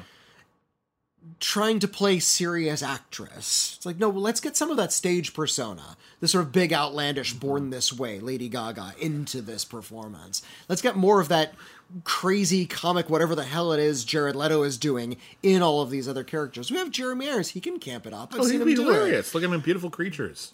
Uh, think of uh, Al Pacino in something like Dick Tracy. You know Oh, look he can look play at, it look at Once Upon a. Time in Hollywood. He's very funny in that movie. You Yeah, know, he's weirdo. I mean, you can't really talk about the film, but like, I, what, yeah. No comment. Yeah, but like, but this character was arch and funny, and yeah, Hmm. you can you can do it.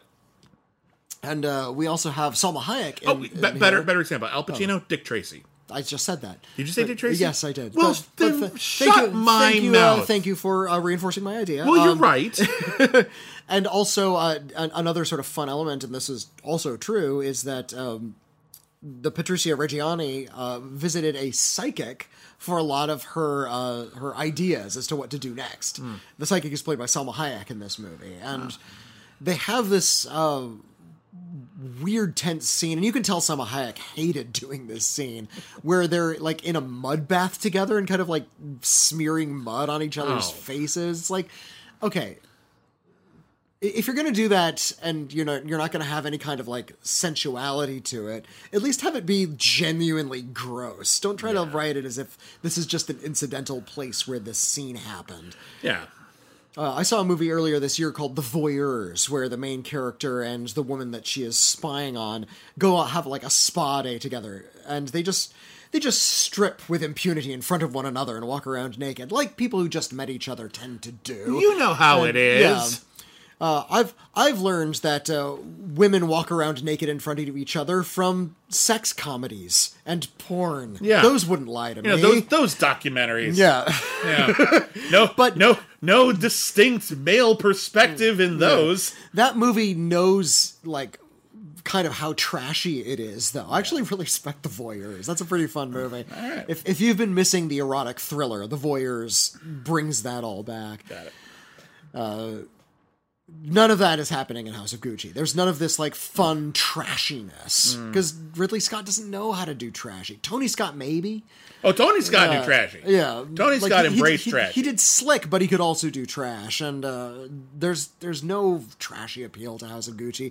As such, it feels really sterile, Like- and it's not fun to watch. Yeah. It's just sort of going through some stagings that are kind of interesting, and we're seeing some incredibly talented actors all gathered together and not being given a lot to work with and not being uh, allowed to give the energy that I think a lot of this material requires. So, The Last Duel is the better Ridley Scott film this year. Noted. Okay. Um, well, all right, we got one movie left to cover. And I'm going to ask you a question, Witney. And that's called the the the, the dog who ruined Christmas. No, what is it called? I had a whole bit I was going to do, but you just you just you just torpedoed it. Uh, it's called The Castle for Christmas. There, you happy? Did I had a whole bit. I was going to lead us into Christmas? it. I was going to lead us into it. It was going to be lovely. It was going to be funny. We're going to make you make you really question your perspective on cinema. And said, no, it's a Castle for Christmas. Fuck you. Put that on the poster. Castle for Castle Christmas. for Christmas. Fuck you, says William Bibbiani. Actually, that's that's that would be really that would be really misleading because I actually found this movie rather cute. Uh, Okay, this is the latest tell film me. from director Mary Lambert Mary, wait, Mary Lambert. from Pet Sematary. Yeah, I was about to say. Yeah. horror movies. Mary Lambert. She directed Pet Sematary. She directed Urban Legends, Bloody Mary. She directed the deeply underrated Mega Python versus Gatoroid, which co-stars pop stars Debbie Gibson and Tiffany. Oh, that one. Yeah, I, Yeah. I remember when that came out. Debbie Gibson uh, plays an eco terrorist who steals uh, exotic. just- just stop, stop. No, no, stop, stop. You, you need you need this in your life. Just I'm crying. Debbie already. Gibson plays an right. eco terrorist who steals pythons from a research lab, not realizing that they've been genetically manipulated. So when she dumps them into the Florida Everglades, she messes with the whole ecosystem and they become gigantic. Tiffany, uh, who uh, I believe she's a park ranger, uh, it wants to protect the alligators in her preserve from these giant pythons, and the only thing she can think to do is to steal super steroids and feed them to the gators so that they become large, and then they will fight, have a fighting chance against the megapythons, these gatoroids. It's actually quite good. That movie knows what it's is, what it is. There's a scene where Debbie Gibson and Tiffany have a food fight while quoting each other's top hits. That movie knows exactly what it is. Bless Mary Lambert for giving it Nobody to us. Nobody else is around. I think we're alone now. That's exactly what happens. It's a fucking Tommy James song, and you know it. Yeah. Anyway, I digress. Uh, a Castle for Christmas is is her latest opus, and um, you know what?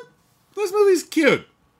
This movie is a rom com starring people in their I think sixties now, Okay. or at least late fifties. Uh, it's uh, it stars uh, Brooke Shields and Cary Elwes. Okay. Brooke Shields plays an author. She has written a series of successful romance novels. Uh, but at the end of her latest book, she has killed off the male protagonist, or the the woman's the protagonist, but the main love interest that everyone really liked, and she killed them. All right. And everyone's really mad. It's not unlike uh, Mis- like Misery Must Not Die, It's actually yeah. a lot like Misery, where mis- everyone's like super mad about it. The opening scene is her going on Drew Barrymore's talk show, and Drew Barrymore giving her shit for this. Wait, Drew Barrymore's in the movie. Drew Barrymore is in the movie playing herself on her talk show. I've never watched her talk show. I've heard it's okay. I don't know. Uh, and she's basically talking to Brooke Shields, and Brooke Shields is just like, "Yeah, no, I, I killed him off. You know, you know, people are really mad at you about it." And Brooke Shields like, "Yeah, well, you know, that's their right, you know, but it's my book, and I thought this was the way to go."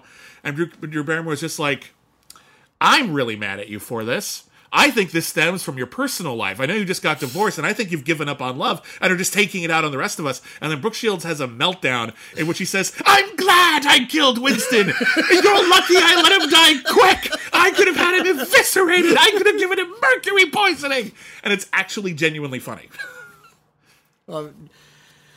Brooke Shields. I've seen a lot of Brooke Shields movies. Yeah. She's never been a great actress, and I think she'd agree with me. On Yeah, that. she's she's not she's she's she's she's no Bernadette Peters. You know? She she, she has her strengths. Mm-hmm. Um, she knows when she's appearing in weird movies. She was in movies like Freeway, Yep. Freaked. So she she knows camp as well. yeah, she's very good at camp. Um, and here So she gets a little I bit want, of that. I want to see her screaming. That's a good bit. And she quickly realizes that okay, I need a vacation or something because I'm the the stress of this is completely getting to me. So she decides to go visit um, the town in Scotland her grandfather was from. Uh-huh. And she gets there and she realizes that the castle that her grandfather used to work at when he was like a stable boy uh, is for sale. You know, the, the, the town is going under. The economy sucks. And so she decides she's going to buy it. She's a very wealthy author. She can afford it. She wants to buy it. Okay.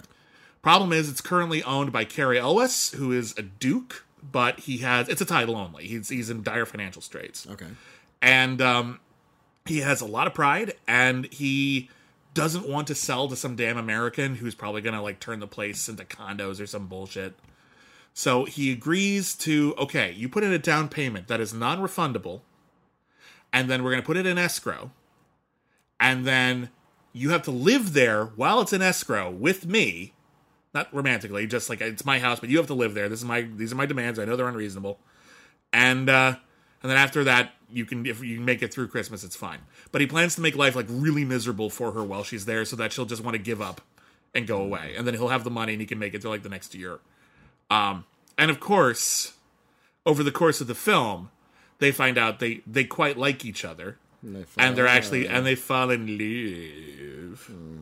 Uh, and um, I bet they kiss too. they do actually, in a scene that makes no sense whatsoever. But anyway, Makes no sense that they kiss. Uh, it makes it make well People do that. People know. do kiss, but the scene itself is just sort of like, um, you know, they've been at they've been bickering at each other, and they've kind of had some good moments together, but it's always been really awkward, and he's trying to keep his distance because he doesn't want to like.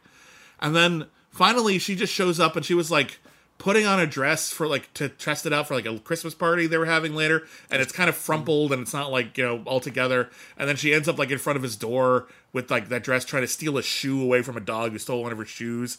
And then Cary Elwes opens the door, it's like, oh hello. And she's like, "Oh, hi. I, this is I, I. I should go. It's, whatever." And I, oh, and I took the stress from the castle. I hope that's okay. And he's like, "Yeah." And then they just kiss. It, nothing is built up to it at all. It's the weird. It's the weirdest first kiss I've seen in a movie in a really, really long These, time. these are people in their fifties. It's like we don't need to. We don't need No. just no beating Well, around I, the I want bush. to say Let's this, get to it. that in and of itself is such a novelty, and it shouldn't be. To have a romantic comedy with people in their fifties or early sixties, Mm. and they're both age appropriate. They're only like Cary Elwes is, I think, like three years older than Brooke Shields in real life. Look up how old they are. Yeah, he was born in like sixty two. She was born in like sixty five. Okay. Um, it's really nice to see a movie where two older people are in a rom com and they're both age appropriate. Hmm.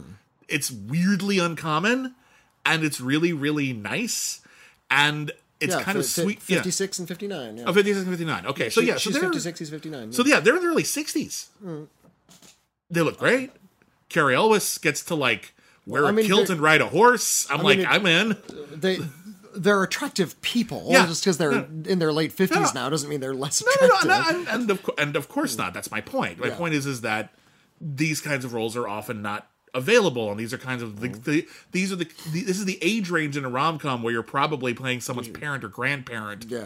and you get to like tell a romantic story that helps the young people find love. You don't get an entire movie dedicated to you living out your fantasy of buying a castle and like getting to know the town knitting circle really, really well, and finally finding a sense of community. I and do, uh, like that's actually kind of a sweet fantasy to unfold. I, I do appreciate that it is about some like a lot of these movies are about the bouge, Yeah. about bourgeoisie people uh, who have a, a lot of money to throw big Christmas parties. Yeah.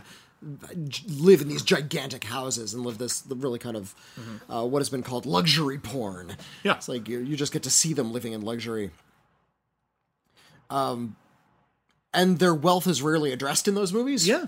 It's like it's just sort of an incidental granted. part of their lives. Yeah. I, I do appreciate when the wealth is brought up. It's uh, something I liked about Happiest Season. Yeah. is that it was actually sort of a, a rift between the two main characters. Yeah. The, the, how one of them was wealthy. Um, I like that she's already a wealthy author. Yep. and decides to do so, uh, like a wealthy person thing. Yeah. rather than just being incidentally rich all the time. And I actually like that he's financially he's he's in financial straits because you know it's been the family for generations. His last couple of generations pissed away all the money, and now he's just stuck with the property and nothing else. Even the upkeep he can't afford. Um, but he's also like both of these people are rich but principled about their money, which is kind of nice. And he talks about how like I refuse one of the reasons he refuses to sell the land is because it's not just the castle, it's all the land around it. And everyone in this very small town are basically his tenants. And he doesn't want to give that land to someone who's going to kick him out. And in fact, he's been giving them like sweetheart deals this entire time because he feels a responsibility.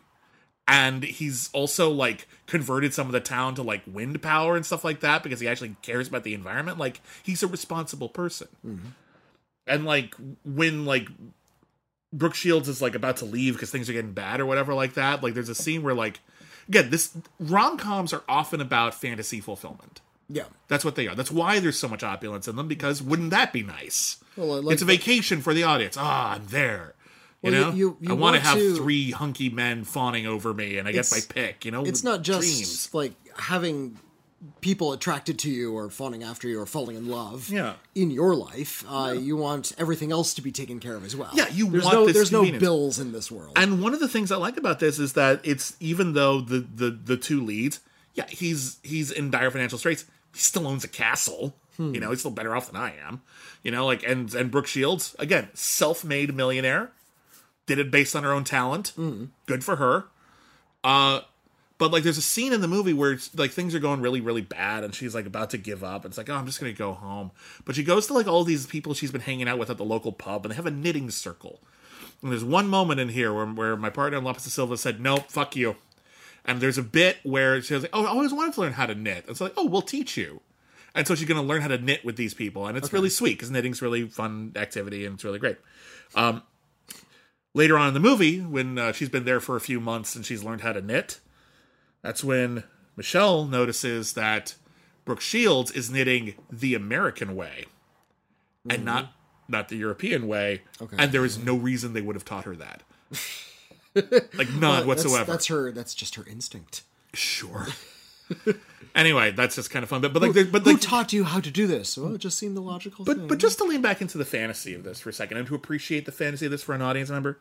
So Brooke Shields is this world famous author who has come to this small town, befriended everybody, made herself part of the community, uh, offered to take over the castle and keep it up and keep it part of the community, not turn it into some horrible thing.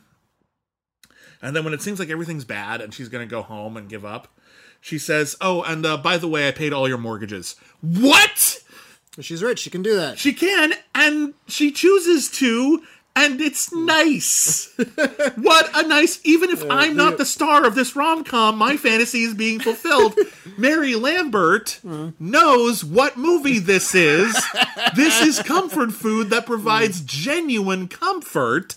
Thank you. Catharsis that comes with that wealth. If this movie were made in the 90s, it would have a slightly bigger budget. The music would be a little less, you know, chintzy and canned. The cinematography might be a little bit more resplendent, which would probably help it out a lot. And it would star, like, I don't know, Tom Hanks and Meg Ryan. Matt, Tom. Hanks and Meg Ryan, Hugh Grant, and, hmm. you know, Emma Thompson or something like that. And it would be quite well remembered. Unfortunately, the movie is cheap. Mm. And the music doesn't sell it very, very well, and the cinematography is a little flat, and some of the scenes were supposedly supposed to be like a big ball are a little underpopulated, and it just undermines it a little bit. Mm. But for this kind of movie, this is charming. And what a nice little little treat when life is really shitty all the time to go to this nice one where nice people do nice things and they're rich and they do things with their money that other people like. Like, thank you. Thank you for this, Mary Lambert and company. You did good. I'm always frustrated by the uh, the endings where the rich person swoops in and like, oh, I'm going to buy the orphanage. Like, well, you could have done that the whole. Time. Could Mm-hmm. have done that the we, whole We time. We didn't have to put on a show at all. We didn't have to have a Well, basketball and- tournament. And Uh, and and here, you know, Brooke Shields could have done that anytime, but she was going to take over the land anyway, so she would have been in charge of that regardless. And it's only when she realizes that oh, I might not be able to do that. Hmm. Okay, let's pay mortgages now. yeah. Done. Good, yeah, good. yeah. It's very Uh, personal. Personally, it's a, I think it's a good time to do that. You you know there's no such thing as a benevolent billionaire No, because they would have solved the world's problems by now if there were. because they could have at least a lot of the big ones. But, and uh, but so to quote but to quote Sauron, I don't want to cure cancer. I want to turn people into dinosaurs. Yeah, so having a movie in which rich people like kind of deserve Do- it do and are, and do kind things with it and are very responsible and make the world a better place in every way. Um, great. The one thing that sucks about this movie, and I don't mean like okay, the music's bad, Uh, whatever. We we'll all live. When everything's wrapped up in a tidy little package at the end, there's a final scene but they can't decide if it's a final scene or a blooper reel because it just it's really fucking weird so it ends with her like Are, are the credits rolling? When The it credits are rolling. Then it's a blooper reel. not necessarily not necessarily because it starts before the credits or, or it's a, or it's going to introduce a larger element of the Well, Marvel Cinematic Here's- Universe. well, first off, they actually do incorporate characters from the Princess Switch, so the Netflix Christmas Oh. cinematic universe is is happening, and I have no idea what the fuck Oh. they're building towards, but I hope it's something, and I hope it's soon. Uh, but regardless, no, it's a scene where they started off with this scene at Drew Barrymore's talk show where everything went off the rails, right? Get come back, come back, no, come back, I'm, I'm come back. sorry. We're talking I'm, about I'm, this I'm. I'm lost back. in the abyss. All right, I'm back. I'm back. We started off like the first scene in the movie. They go to Drew Barrymore's talk show, right? And everything goes bad. And then at the end of the movie, she's written a new book, and she's going back on Drew Barrymore's talk show to talk about everything that's happened to her. And the, that's the whole thing. Is that Drew Barrymore's like, "Oh, that's nice. Everything turned out great," but it's also a lot of bloopers in it, and sometimes like they're talking about the plot, and Brooke Shields is just like, "I don't know if we got married," and I'm just like, "Wait a minute, wait a minute." You can't do that. You can't, you can't. You can't like end the scene with this scene and break the fourth wall in this scene, and also make us question the reality. Not just you know go huh, but like no, no, no. Now I don't even know what happened anymore. I thought I knew what happened, and now I don't anymore. What were you doing? Why did you think this was fun? This is just upsetting. I don't know what happened. Super weird. Anyway, that's a that's a Castle for Christmas currently on Netflix. Uh, let's I, I didn't see a Castle of Christmas. you missed out. I, I clearly I did. Yeah. Hey, you didn't have to see House of Gucci. I kind of did because I Oh, was, okay. reviewing it on KCRW. Oh, well, they do they do assign you a few titles. Fine. Anyway, let's review some movies on the critically acclaimed scale. Uh, if anyone is new, the critically acclaimed scale goes thusly. We review movies on a scale of C minus to C plus. The lowest the movie can get is C minus, that is below average, because an average, as you may know from school, is a C. C is average. Uh, mixed bag, some good, some bad. Good, but just not amazing. Whatever. Like this, this middle of the road is C. Below C is C minus, and above C is a C plus. That is our highest recommendation. And that's everything from we simply like this movie and th- recommend you see it to this is the greatest movie of all time. All of those are in the C plus range. Uh, a Castle for Christmas. Uh, you know what?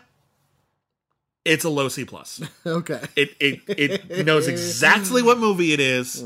It gives you that movie. It'll leave you, it'll leave you feeling warm and smiley. And then the yeah the ending is kind of weird, but like regardless, like it's still like a perfectly charming movie that knows exactly what it's doing. And if you go into a Castle for Christmas not looking to like sneer at it, but actually be like, let's just watch something cozy and nice, it is cozy and nice. I don't like cozy and nice. I like wet and uncomfortable. Okay, well, so did you like House of Gucci? No, well, it's not wet and uncomfortable? It gonna sounded give- wet and uncomfortable. I'm going to give it a C. It's not a total wash. There Okay. are some good performances in it. Uh, it is a, an, inter- an interesting story. Uh, it just is not told nearly as well as it could have been. Okay. Uh, Bruised. I'm torn because it's not amazing, but I'm I'm not sure if C plus is fair. I'm gonna give it a low C plus. I'll be kind. All right. Um, it's uh, it's it's for, formula wise, dramatically, structurally, it's not great, but as a character piece for Halle Berry and in particular for Sheila Atim, uh, the it's it's a strong piece. Okay. Um, but it's not unqualified. Just I did like it. All right. Um, moving on, what did you use? licorice pizza? Licorice Pizza, I'm also going to give a C. Um, I, I understand that puts me kind of on the outside of a lot of uh, popular opinion on this cares? one. A lot of people are calling it the best film of the year. Who's saying that? I haven't Um, heard that at all. Oh, it's, I, Christy Lemire really loved it. I, Oh, I okay. reviewed this with her on KCRW, and she called this one of the, her favorite movies of the year. Um, there, there's a lot to enjoy about sort of being awash in that nostalgia, and I can understand uh, why a lot of people are really excited about this kind of movie. But this one didn't uh, put itself in a, put itself in a good conclusion for me. It didn't sort of Yeah. come to uh, any kind of like natural uh, definition as to what the nature of the relationship between those two people, and that held it back quite a deal for me. Uh, so I, I'm going to give it a C. Th- There's a lot of wonderful craft on display. I I think a lot of Haim is great, uh, but yeah, I, I feel like this is not one of the the masterworks. Okay, uh, and then Tick Tick Boom. Uh, this is one of my favorite movies of the year. I really love Tick Tick Boom. Uh, it's a C plus for sure. yeah. uh, and I, I already raved about it. I already raved No, about we- all, we've all been on it quite a while, actually. Yeah, so You know, we- um, we talked a lot about I've, how I've said why why this is so moving for me personally. we, we've talked a lot in the past about how um, negative criticism is easy because you have a lot to talk about. Positive criticism can often be very, very difficult because you kind of just want to say, "Look, just watch it. You'll like it. I don't want to ruin it for you. Just enjoy. But here, I think one of the best things we can say about Tick Tick Boom is that we wanted to spend a really long time listing all the things this movie does right. yeah, yeah. And I think that's something that is absolutely 100% C plus material. Uh, sounds so weird when you put it that way. but like, seriously, this is our highest recommendation. It's a Yeah. really, really excellent movie. I don't know if it's my favorite movie of the year, but it is really damn good. And I highly recommend. Do not miss it. It Is worth checking out. W- wonderful stuff. Uh, and then lastly, Resident Evil: Welcome to Raccoon City. I think I think we both agree it's like a it's a low C plus. It's It's a low C plus. I don't know really where low. where does miserable piece of shit fall because this Oh, that's is a C minus. Okay, because this film is a miserable piece of shit. No, it's a C minus all Uh, the it way. is- yeah. It is. There is nothing fun or enjoyable about this. I- I- uh, the, the way it might feed into Resident Evil doesn't matter to me. No, I- and and care. it, and it shouldn't if I'm watching a feature film about like it. if you could get if here's the deal. If all you ever wanted from a movie was to be relatively faithful to the Resident Evil games, Hmm. I think you're selling yourself short. You want it to be faithful and good. yeah, yeah. That's the fantasy. It's not just like, oh, well, they gave me it's accurate, so I'll give it a pass. No. Or how about- it needs to be competent. Like it needs to tell the story ju- well. Just be competent. I, I, and, it, and I would and- rather and and f- and fealty is incidental. Well, my point is or an extra bonus if you get it. again, my, my my my overall point is this: competency is is the bare minimum. That's that's Hmm. not even that's a low bar. That's it. That's not even a low bar. That's just the bar. All right, we want more than competent. that you is want the it bar to be you must clear you to want it film. you want it to be legitimately good. Um, if it can do that and give the fans like what they want, which is more fealty to the games, great. Um, if you can't do that, then you're what, what's the point here? Uh, this is a this is a big missed opportunity. It nothing about it really really works. Again, I think some of the cast comes away completely unscathed. Uh, it's definitely not their fault. Uh, but the movie is extremely poorly told. It's extremely poorly shot. Um, it does not work. Which is an odd thing to say about a major studio release. I mean, Yeah, usually they're at least even competently bad, photographed, Even bad right? movies are, are pretty well photographed It's these days. again, if if I have to go out of my way to talk about a film's cinematography and I'm not glowing about it, Mm. it's bad. like that's the sort of thing I shouldn't have to talk about unless it's great. Mm. Because competency is considered the baseline minimum we're all expecting, right? yeah. Weird. And this is and for the record, this is Johannes Roberts, who's made several movies I really liked, Well, he he did um, forty seven meters down, which, is a solid thriller. a, a, a, you know low budget, but yeah, Oh, very low budget, yeah. but no, no, but like really atmospheric and like a lot of tension. Uh, the sequel not as good, but a fun watch. Um, I know you liked The Strangers Prey at Night. I that think this- sequel. Yeah, I actually really liked The Stranger's Prey. At Night. Yeah. Um, a little story about Johannes Roberts. Um, he introduced the film at the screening I saw. It was on, on the screen. Yeah, pre- yeah. Pre-recorded introduction. And um, he filmed it at his home. And he filmed it like clearly like in his office. Like the introduction, not the. Yeah, movie, The, the introduction is like, and, hey, there's my movie. I hope you like it. And um, And uh, maybe we can come back or loop around after this and do one of these things at the end of the movie so you can ask me why I have a Ghosts of Mars poster on my wall. And sure enough, right behind him. So he he has an, an appreciation Yeah. for trashy movies because Yeah. Ghosts of Mars is uh, a, a, I'll say it a lesser John Carpenter film Sure. uh, with with interesting trashy premise, Mm-hmm. Western on Mars, and instead of uh, like a, a hoarding gang of bad guys, it's like goth ghosts. Yeah. from within the Martian. The movie has ambitions. uh, yeah, fun ideas, really badly executed. Not a good movie. So he he has the trash gene. Yeah. I don't know, but he I- just made a bad film. I would I would love to interview him about this movie, and I would love to interview him in a position where we could be kind of candid. Hmm. It's hard to do that on like a press tour when you're trying to sell the movie. I would love to interview him about this movie and just be like, "Hey, what happened here?" Because I know you made good movies, Hmm. and I can't. I would be very surprised if you're hundred percent satisfied with this. yeah. And if you are, I really want to talk about what you were going for because I don't get it.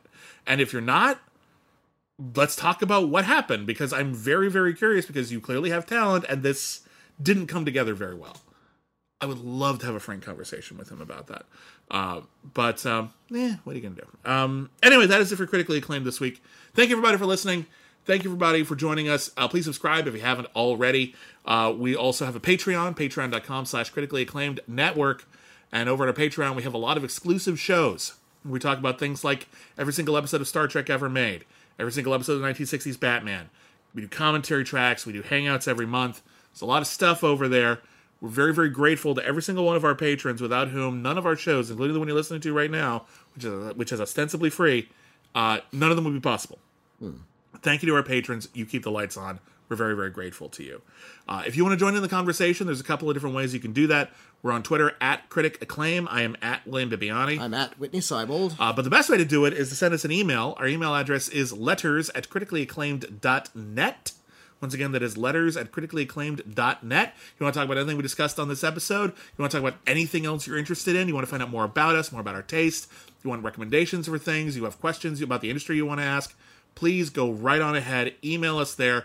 We might read your email on an upcoming episode of We've Got Mail. We also, in case anyone's, you know, feeling a little feeling a little uh, uh, uh, nostalgic for the old pen and paper days, you can also write us a letter or send us anything else you want at our PO box. What's our PO box, Witney? Uh, you can, yeah, send it to us at the Critically Acclaimed Network, P.O. Box 641565, Los Angeles, California, 90064. and of course, I remind you that the holidays are upon us, and if you're looking for uh, you know some treats for the fam, uh, you can head on over to Salt Cat Soap. Salt Cat Soap is our Etsy store run by myself and M. Lapis de Silva. Uh, you can find links on our social media pages at Salt Cat Soap on Instagram, Twitter, and Facebook, but also just look for Etsy, all one word, Salt Cat Soap. We design and sell uh, uh, handcrafted soaps, and uh, we, we sell them. And uh, we've actually reached a pretty decent uh, a number of people in our first year. We're heading up on our first year of having that store, and um, it means a lot to us that people have actually like enjoyed our soaps, and our reviews have been really, really great. And um, I know, we hope more people get to enjoy them. So please check that out if you have any interest. We would love to have you there. Um, and um, I guess that's that. That's that. Okay. So thank you everybody for listening, and never forget, everyone's a critic. I'm sorry, what?